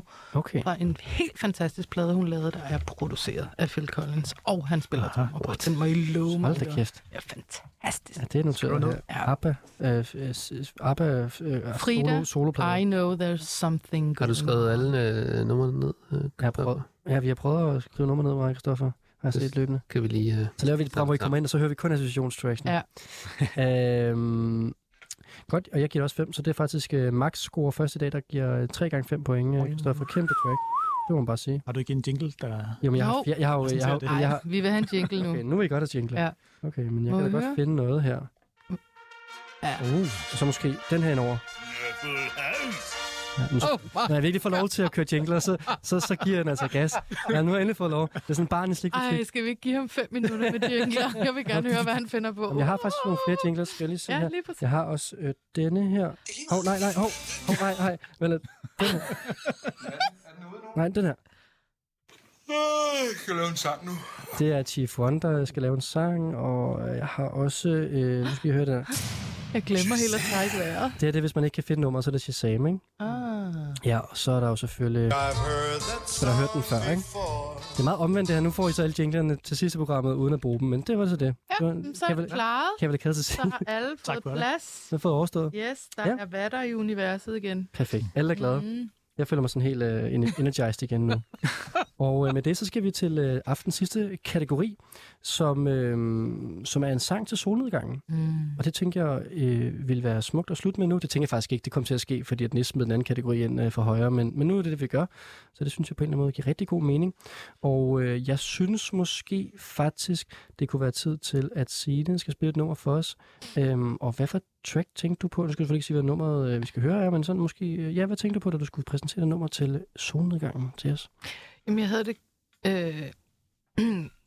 jeg tænkte faktisk allerførst, så tænkte jeg, at man skal huske, at solnedgangen jo ikke er, når solen går ned.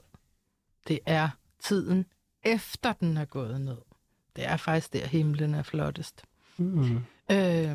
Og så tænkte jeg på alle de gange, jeg elsker solnedgangen, hvor jeg har siddet og kigget på dem. Jeg har skrevet helt selv, utrolig mange sange til solnedgangen.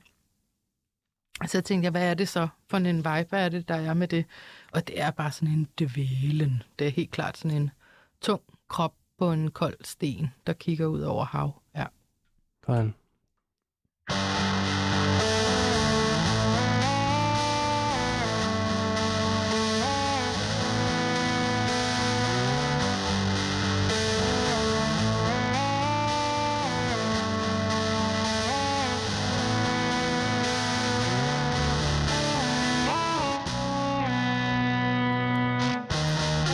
Genkendeligt.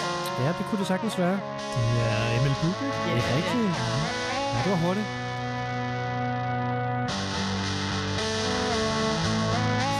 Jeg vidste godt, at I ville gætte den meget hurtigt, fordi hendes lyd er så signifikant, som den er, og den måde, hun laver akkorder og så videre, ikke?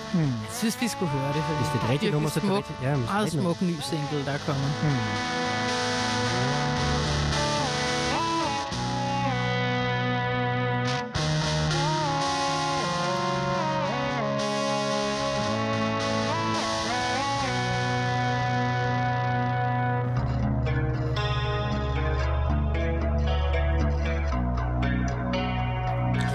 Jeg tror, det er en 7-strenget guitar. Ja, eller også. No. Ja. Og hvordan fungerer sådan en? Der er bare en ekstra streng på. Ja, hvorfor?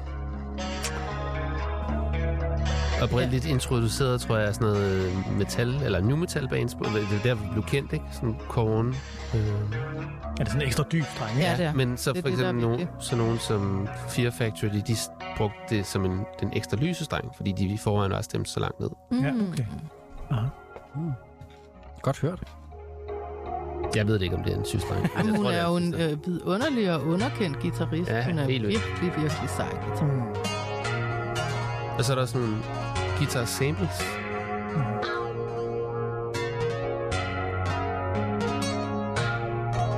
Guitar på guitar.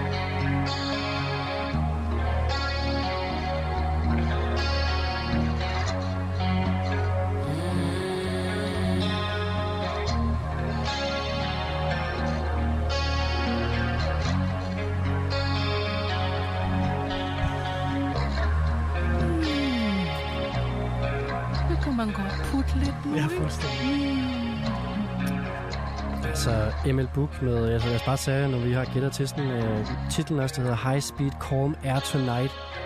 Ny single fra den danske artist ML Buch.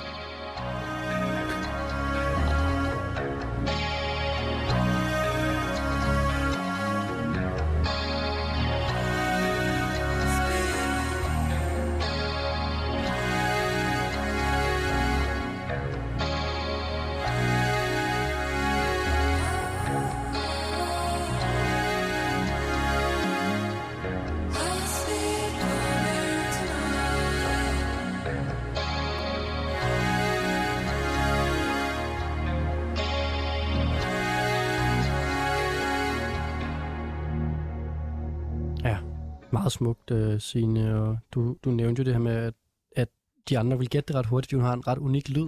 Mm. Det er jo ret vildt at kunne gætte en artist ud fra en hurtig guitar-akkord. Mm. Men det er sådan, det er ikke så musikteknisk, men det er ligesom det er tonen F, ikke? Og så er det er sådan en åben, yeah. Det er sådan en åbne vibe. Ja, ja. Den åbne stemning, ja. Og så er det også, ja. Nej, du skal også sige, hvad det er. Altså, jeg ved intet om guitarerne. Nej. Men jeg synes, det er helt vildt skønt. Jeg kan huske, at da du havde et pladeskab, jeg ved ikke, hvor stadig har, men... Det ved jeg heller ikke rigtigt. Nej, okay. Sådan måske sådan noget midt-tierne, kan jeg huske, du kommer og fortæller, at du har fundet den her, popartist til at udgive, som så er ML Buch på det tidspunkt. Som måske også lavede noget, der var mere straight på det tidspunkt, men selvfølgelig også enormt langt væk fra, hvad man lige måske forstår som pop. Mm. Helt intuitivt. Og det var, hun har jo bare været helt vildt skøn lige siden. Ja, altså. Det må man sige. Ja. Ja, jeg var heldig at få lov til at udgive hendes debut, ikke? Mm. Som var en helt vildt smuk plade. Ja. Med meget mere catchy, umiddelbar sangskrivning, kan man sige, men stadig den her lyd. Som er super kølig. Der er også noget ekstremt kontrolleret over det, fordi det er meget nørdet musik. Det kan jeg i hvert fald høre, bilder jeg mig ind. Der er simpelthen, altså man kan mærke, der har været et menneske, der har været sådan nede og pusse ved enhver frekvens på en eller anden måde omkring det, der foregår. Ja, det er jo også virkelig et valg at vente. Det gik cirka 2 minutter før, hvad kom vokal på, ikke? Jo. Altså for at lade guitarerne lege, og på forløsning, vi har snakket om tidligere, man kan have 10 minutter langt nummer, hvor der pludselig kommer noget. Der var der også virkelig en forløsning pludselig at få det med. Nå, vi får også en ret vild vokal her, pludselig midt i nummeret, ikke? Ja, og det var altså dit nummer, Signe, til solnedgangen. Det kan jeg godt se for mig. At sidde der og kigge ud over, om det så er efter solen er gået helt ned, eller det er mens den stadig skinner, det må man jo sige. Det er også, hun er, bare lige så man husker, hvis man nu får lyst til at tjekke hende ud, så synes jeg, det er rigtig vigtigt, at man også tjekker hendes visuelle side ud. Fordi for mig, der har hun i hvert fald altid været lige så stærk visuel. Hun har sådan et helt specielt blik på verden, som hun også vælger at dele med os i hjemmelavede videoer og alt det artwork, hun laver og sådan noget her. Ja, er hende selv, og hun har også, hvis I får mulighed for at se hende live, vil I opleve lidt ligesom man oplever med en Jenny Varel, at der er en form for performativ tilgang til live-koncerterne. Helt sikkert. Der var et lille bonuspoint til Christoffer for at kunne gætte ML Buch, og så skal der også være en hurtig pointrundgivning her. Niels, du må gerne give det nogle pointer. En lille jeg elsker det. Eller jeg synes, det er fantastisk. Jeg selvfølgelig giver det 5, men altså, det er jo beyond point, sådan noget musik. Det er jo virkelig... Ja, det er bare... Vi blev jo også helt stille. Ja, det er jo det, ikke? Ja. Jamen, Christoffer, du kan jo følge det op. Ja, men jeg er fuldstændig enig. Det er klart en 5'er. Jamen, så er vi der, hvor at, jeg også bare giver det 5, og så 15 point af fuld plade til Signe for en fantastisk solnedgangstrack. 15 point til ML. 5 point, de bliver sendt videre til ML Buch herfra. Ja. Og så synes jeg, vi skal tage et nummer med... lad os tage Nis solnedgangsnummer.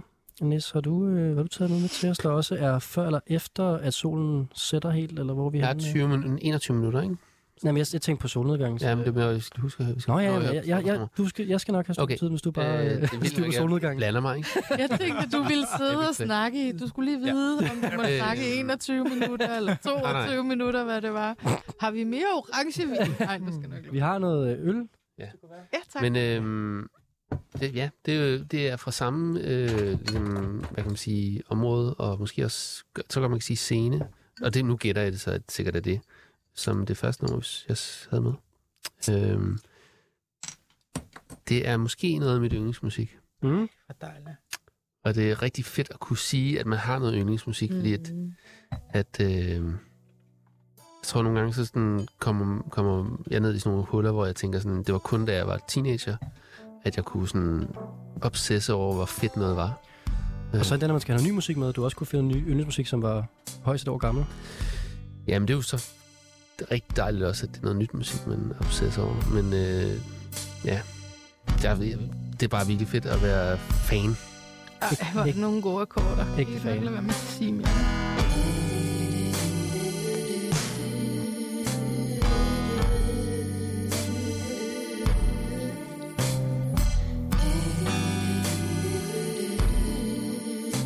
Sådan en opdateret udgave af Pixies, det her. Jeg bliver meget lykkelig inde i lige nu.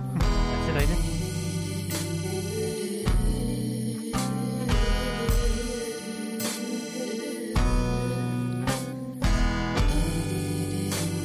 husker helt en kop kaffe op.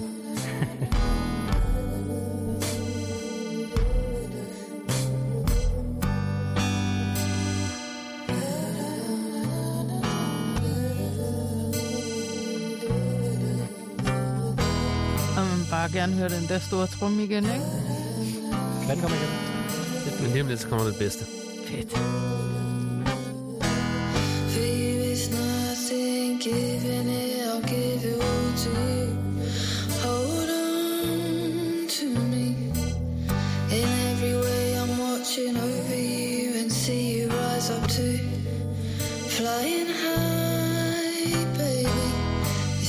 To say that you escaped this world from view, so clear from me. You see things I can't see. You see love and in between. Hold on to me.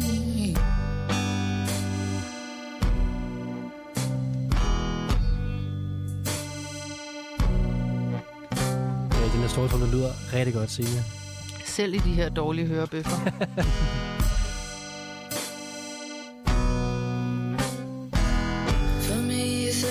thing said for me is everything.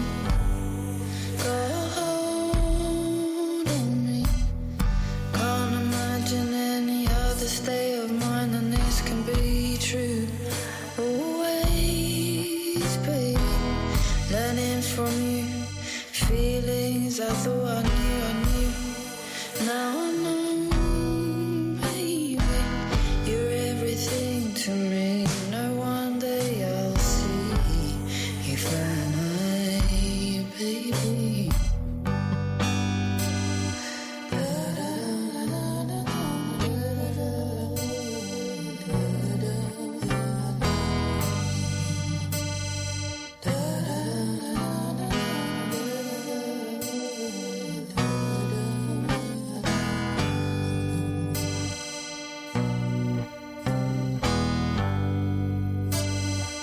Nummeret hedder noget. Skal jeg ikke bare sige, hvad det hedder nummeret? Så kan vi jo gætte det sidst. Lige finde ud af, om I har det i... Men det var, fordi navnet på sangen er så fed. Jamen, så lad os få den. Navnet til sangen hedder Rips. Rips. Tror jeg. R-I-B-S. Så vidt jeg husker, så hedder den Stikkelsberg. Ja. Det er god nok.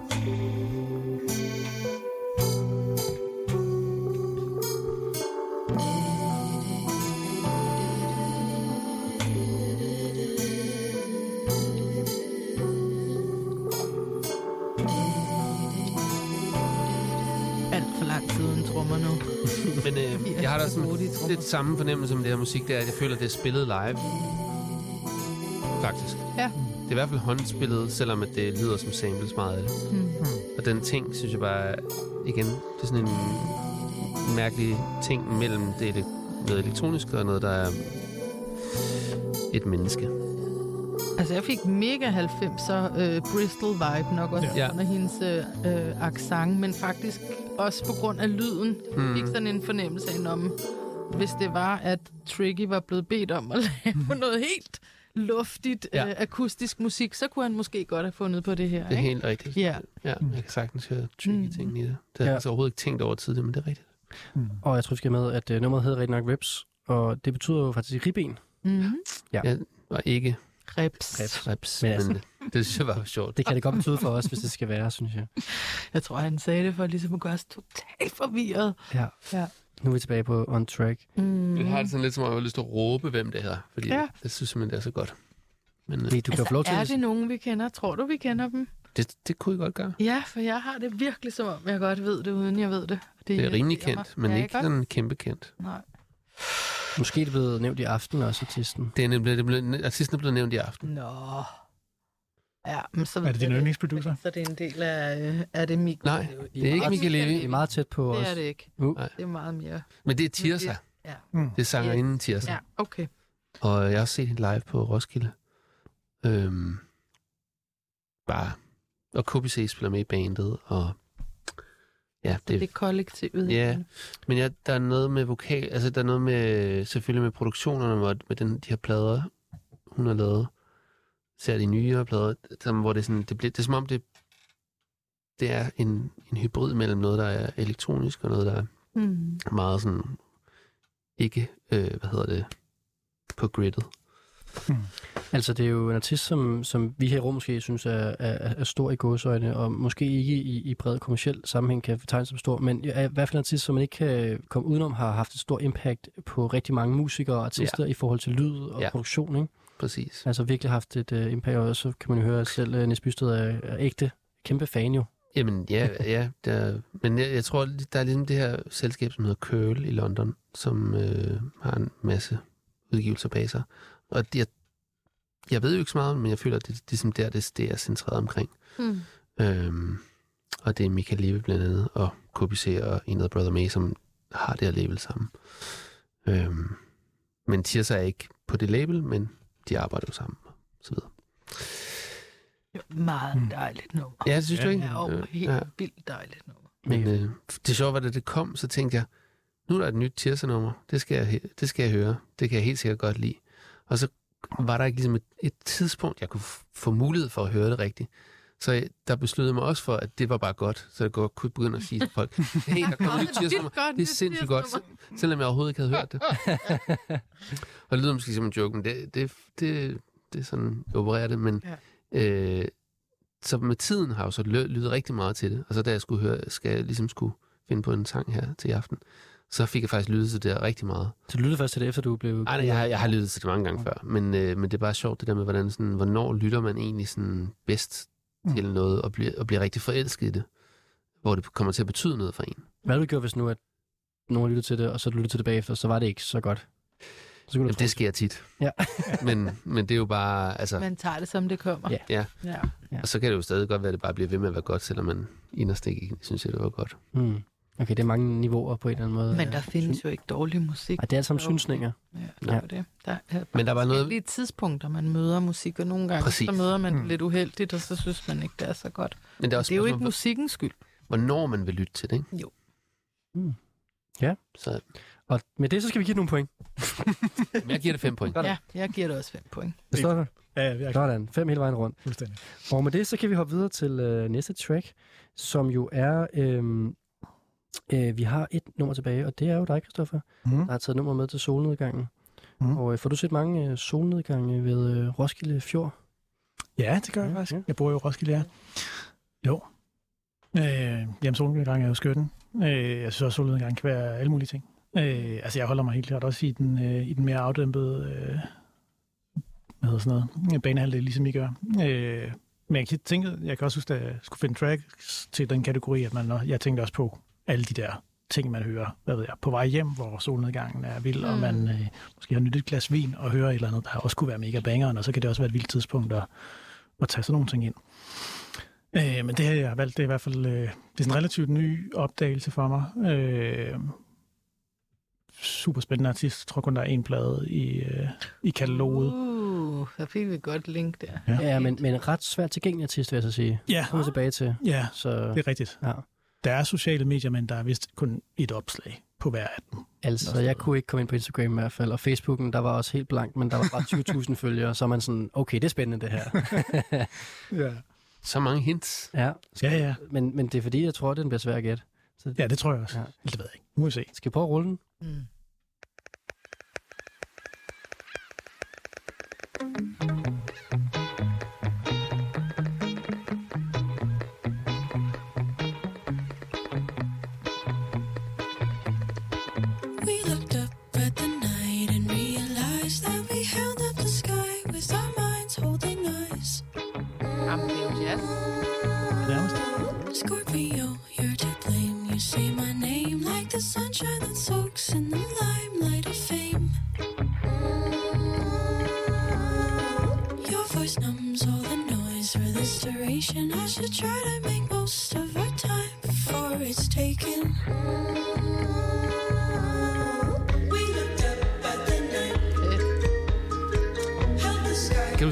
Fiery Furnaces. Ja, det kan jeg huske. Det er meget sjovt at tænke på.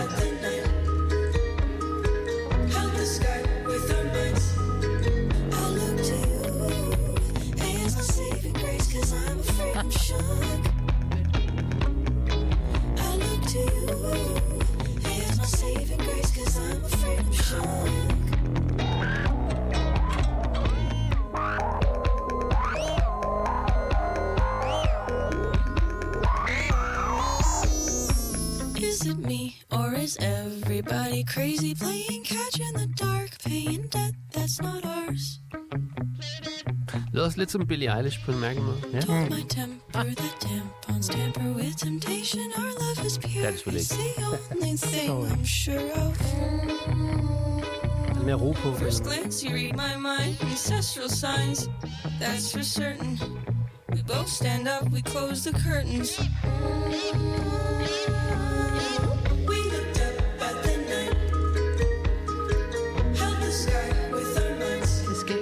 Så det var svært tilgængeligt, eller hvad det var, du sagde? Kan vi ikke bare få det afsløret, mens vi lytter? Fordi at, så kan vi... Det kan vi godt.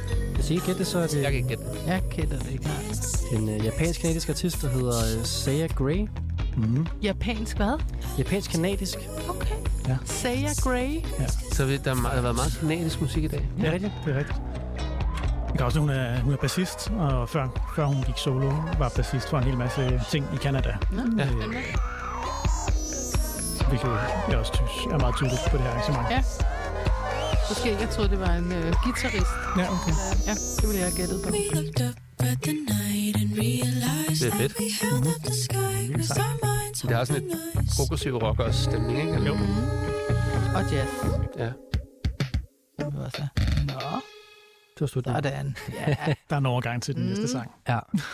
Ja, og den her plade, det er taget fra, den hedder bare 19 Masters. Mm. Det tænker jeg er sådan nogle pladeskabsmænd, som jeg lige vil sætte pris på. Ja, jeg synes, at man bør knytte en... Jamen, jeg ved ikke, du er selvfølgelig stadig aktiv pladeskabsengageret også. Altid. Ja, okay, men så er det alle tre pladeskabsfolk. Mm. Men hvorfor sige, at Masters, det er det her, man afleverer, det er en færdig sang, og der har hun altså afleveret 19 af her. Mm. 19 skiver. Men hvad hedder artisten? Saya Gray. Saya. S-A-Y-A. Gray. Saya Gray. Mm. Yeah. Og på, apropos pladeskaber på, synes jeg et virkelig effent selskab ude i den mere sådan kommercielle del af indien, Dirty Hit i England. Mm-hmm. Sidder med sådan nogle Rina Sawayama og 1975 og masse udvalget, sådan nogle ting. Og Emma også, en fed artist, der er kommet af Dirty Hit for nylig. Mm. Ja. Den alternative pop, kan man godt sige, de er rimelig seje til. Mm. Ja, jeg synes, det her det var virkelig svedet. Jeg lyttede ind på den her plade i dag, for jeg synes, godt nok, at det var en sjov artist her at gøre med. Jeg ved ikke det her med, om vi skal snakke om det her social media blackout, om det har nogen sådan kommunikativ effekt, men det er i hvert fald lidt underligt, at man bare fjerner hele sin presence på en eller anden måde. Ja, det er nok en del, der begynder at gøre snart. Ja. Yeah. Det tænker jeg også. Hvad tænker I på? Lad os nu for. Det er jo bare fordi, jeg tror, det er simpelthen bare fordi, at... Kom, du svarede her 6 minutter i lukketid. Det er fordi, at man fornemmer, at alle, der laver musik, ja. Synes, det er røvhammernesygt at skulle lave 2-3 stykker content om dagen og lave musik. Mm. Det vil sige, det lyder sindssygt at sige det på den måde, ikke? Men det er jo det, der forventes af, tror jeg, hvis man er på et stort pladeskab, at man ligesom deltager på den måde også. Og så, hvis man er rigtig stor, så har man jo folk, der laver det for en og sådan noget, men det er jo, man skal være ret produktiv på en anden måde, og det gør folk sindssyge. Yeah. Altså, det var vildt at bruge det ord, ikke? Men altså, det sætter folk under pres på sådan en måde, hvor det kan være, det er sådan det er. Men jeg tror, der er nogen, der simpelthen stopper på et tidspunkt. Ja, en daglig stress om at skulle poste på Instagram og TikTok og Facebook. Og...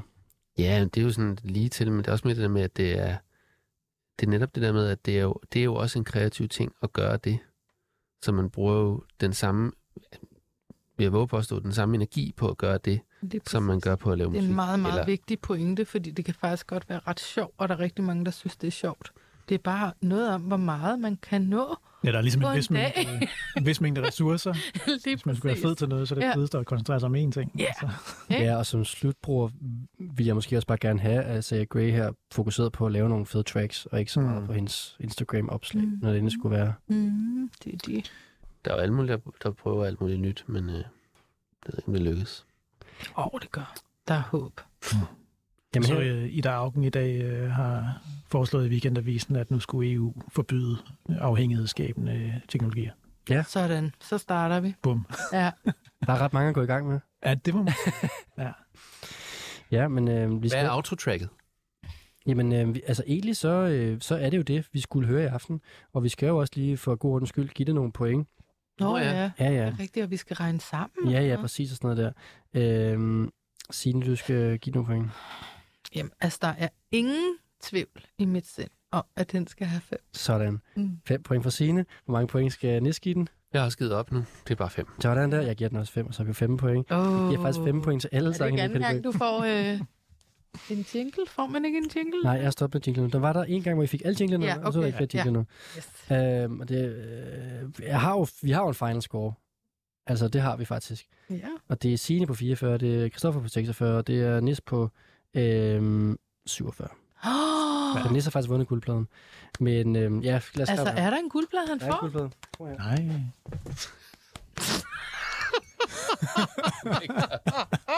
Oh my Åh, det er godt. Og sæsonens vinder står bagpå, at vi lige starter en ny sæson, så der er 2 vinder før. Men jeg føler næsten, at det har været en kollektiv sejr i dag. Hvad står der? Der står TMO, og dernede står der Simon Kjær. Det er de 2 sidste vinder af guldpladen. Mm-hmm. Ja, og så jeg tænker næsten, at hvis du har lyst til det, Niels, så kan du... fordi jeg følte bare, at det var en kollektiv sejr i dag på en eller anden måde. Ja, det synes jeg også. Så der kunne man jo godt vælge at lade de andre også skrive deres lille underskrift på. Men du kan jo godt, hvis du vil, spille os ud med noget ultrakort. Har du lyst til det? Det er med hurtigt, men jeg kan ikke huske nogen titler eller noget. For helvede. Så jeg ved ikke, hvad vi skal høre. Nej, altså, okay. Hvad er det største nummer lige nu? Wow. Hvad er den største sang lige nu? Altså sådan hitlistemæssigt? Ja, altså jeg har en... Det er så David Guetta. Vi kan høre et nummer fra Esho. Ja, vi kan også høre noget fra Esho. Det var også bedre. Lad os høre Figuring med Collider. Ja. Det skal ikke have Collider stående lige her. Nå, det var godt. Ja, undskyld, Christoffer. Nu plukker min egen ben. Det er fint. Jeg skal lige finde det her. Og så det fede er sådan, at det tager lige sådan et par sekunder. Så vi når sådan at høre, vi kan godt nå 1 minut, men så skal vi også snakke ind over det. Ja, det er det. Ja. Men det er bandet Collider, som er det har givet den her sang på nogle dage siden. Det er der et track, jeg har fundet? Jo, det er rigtigt. Det starter meget lige på. Men så kan jeg jo sige tak, fordi I var med i aften. Og rigtig meget tak for jeres musik. Og det var det vigtigste. Så kan jeg lige revurdere det der pointsystem og de her ting. Ja, det er My Bloody Valentine-nummer. Det skal nok ikke være. Tak til Signe Høj, og tak til Christoffer Rom, og tak til Niels Bysted, den store vinder i aften, men det var I jo alle sammen. Her får I Figuring med Collider. Tak. Mega fedt nummer.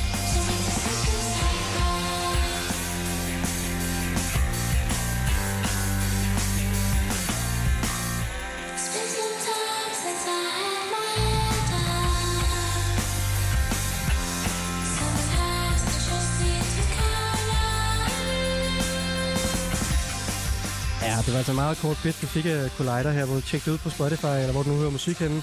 Figuring med Collider. Det var guldpladen for i aften. Mit navn er Rasmus Damsholt, og nu er klokken 9, så det er blevet tid til nogle nyheder.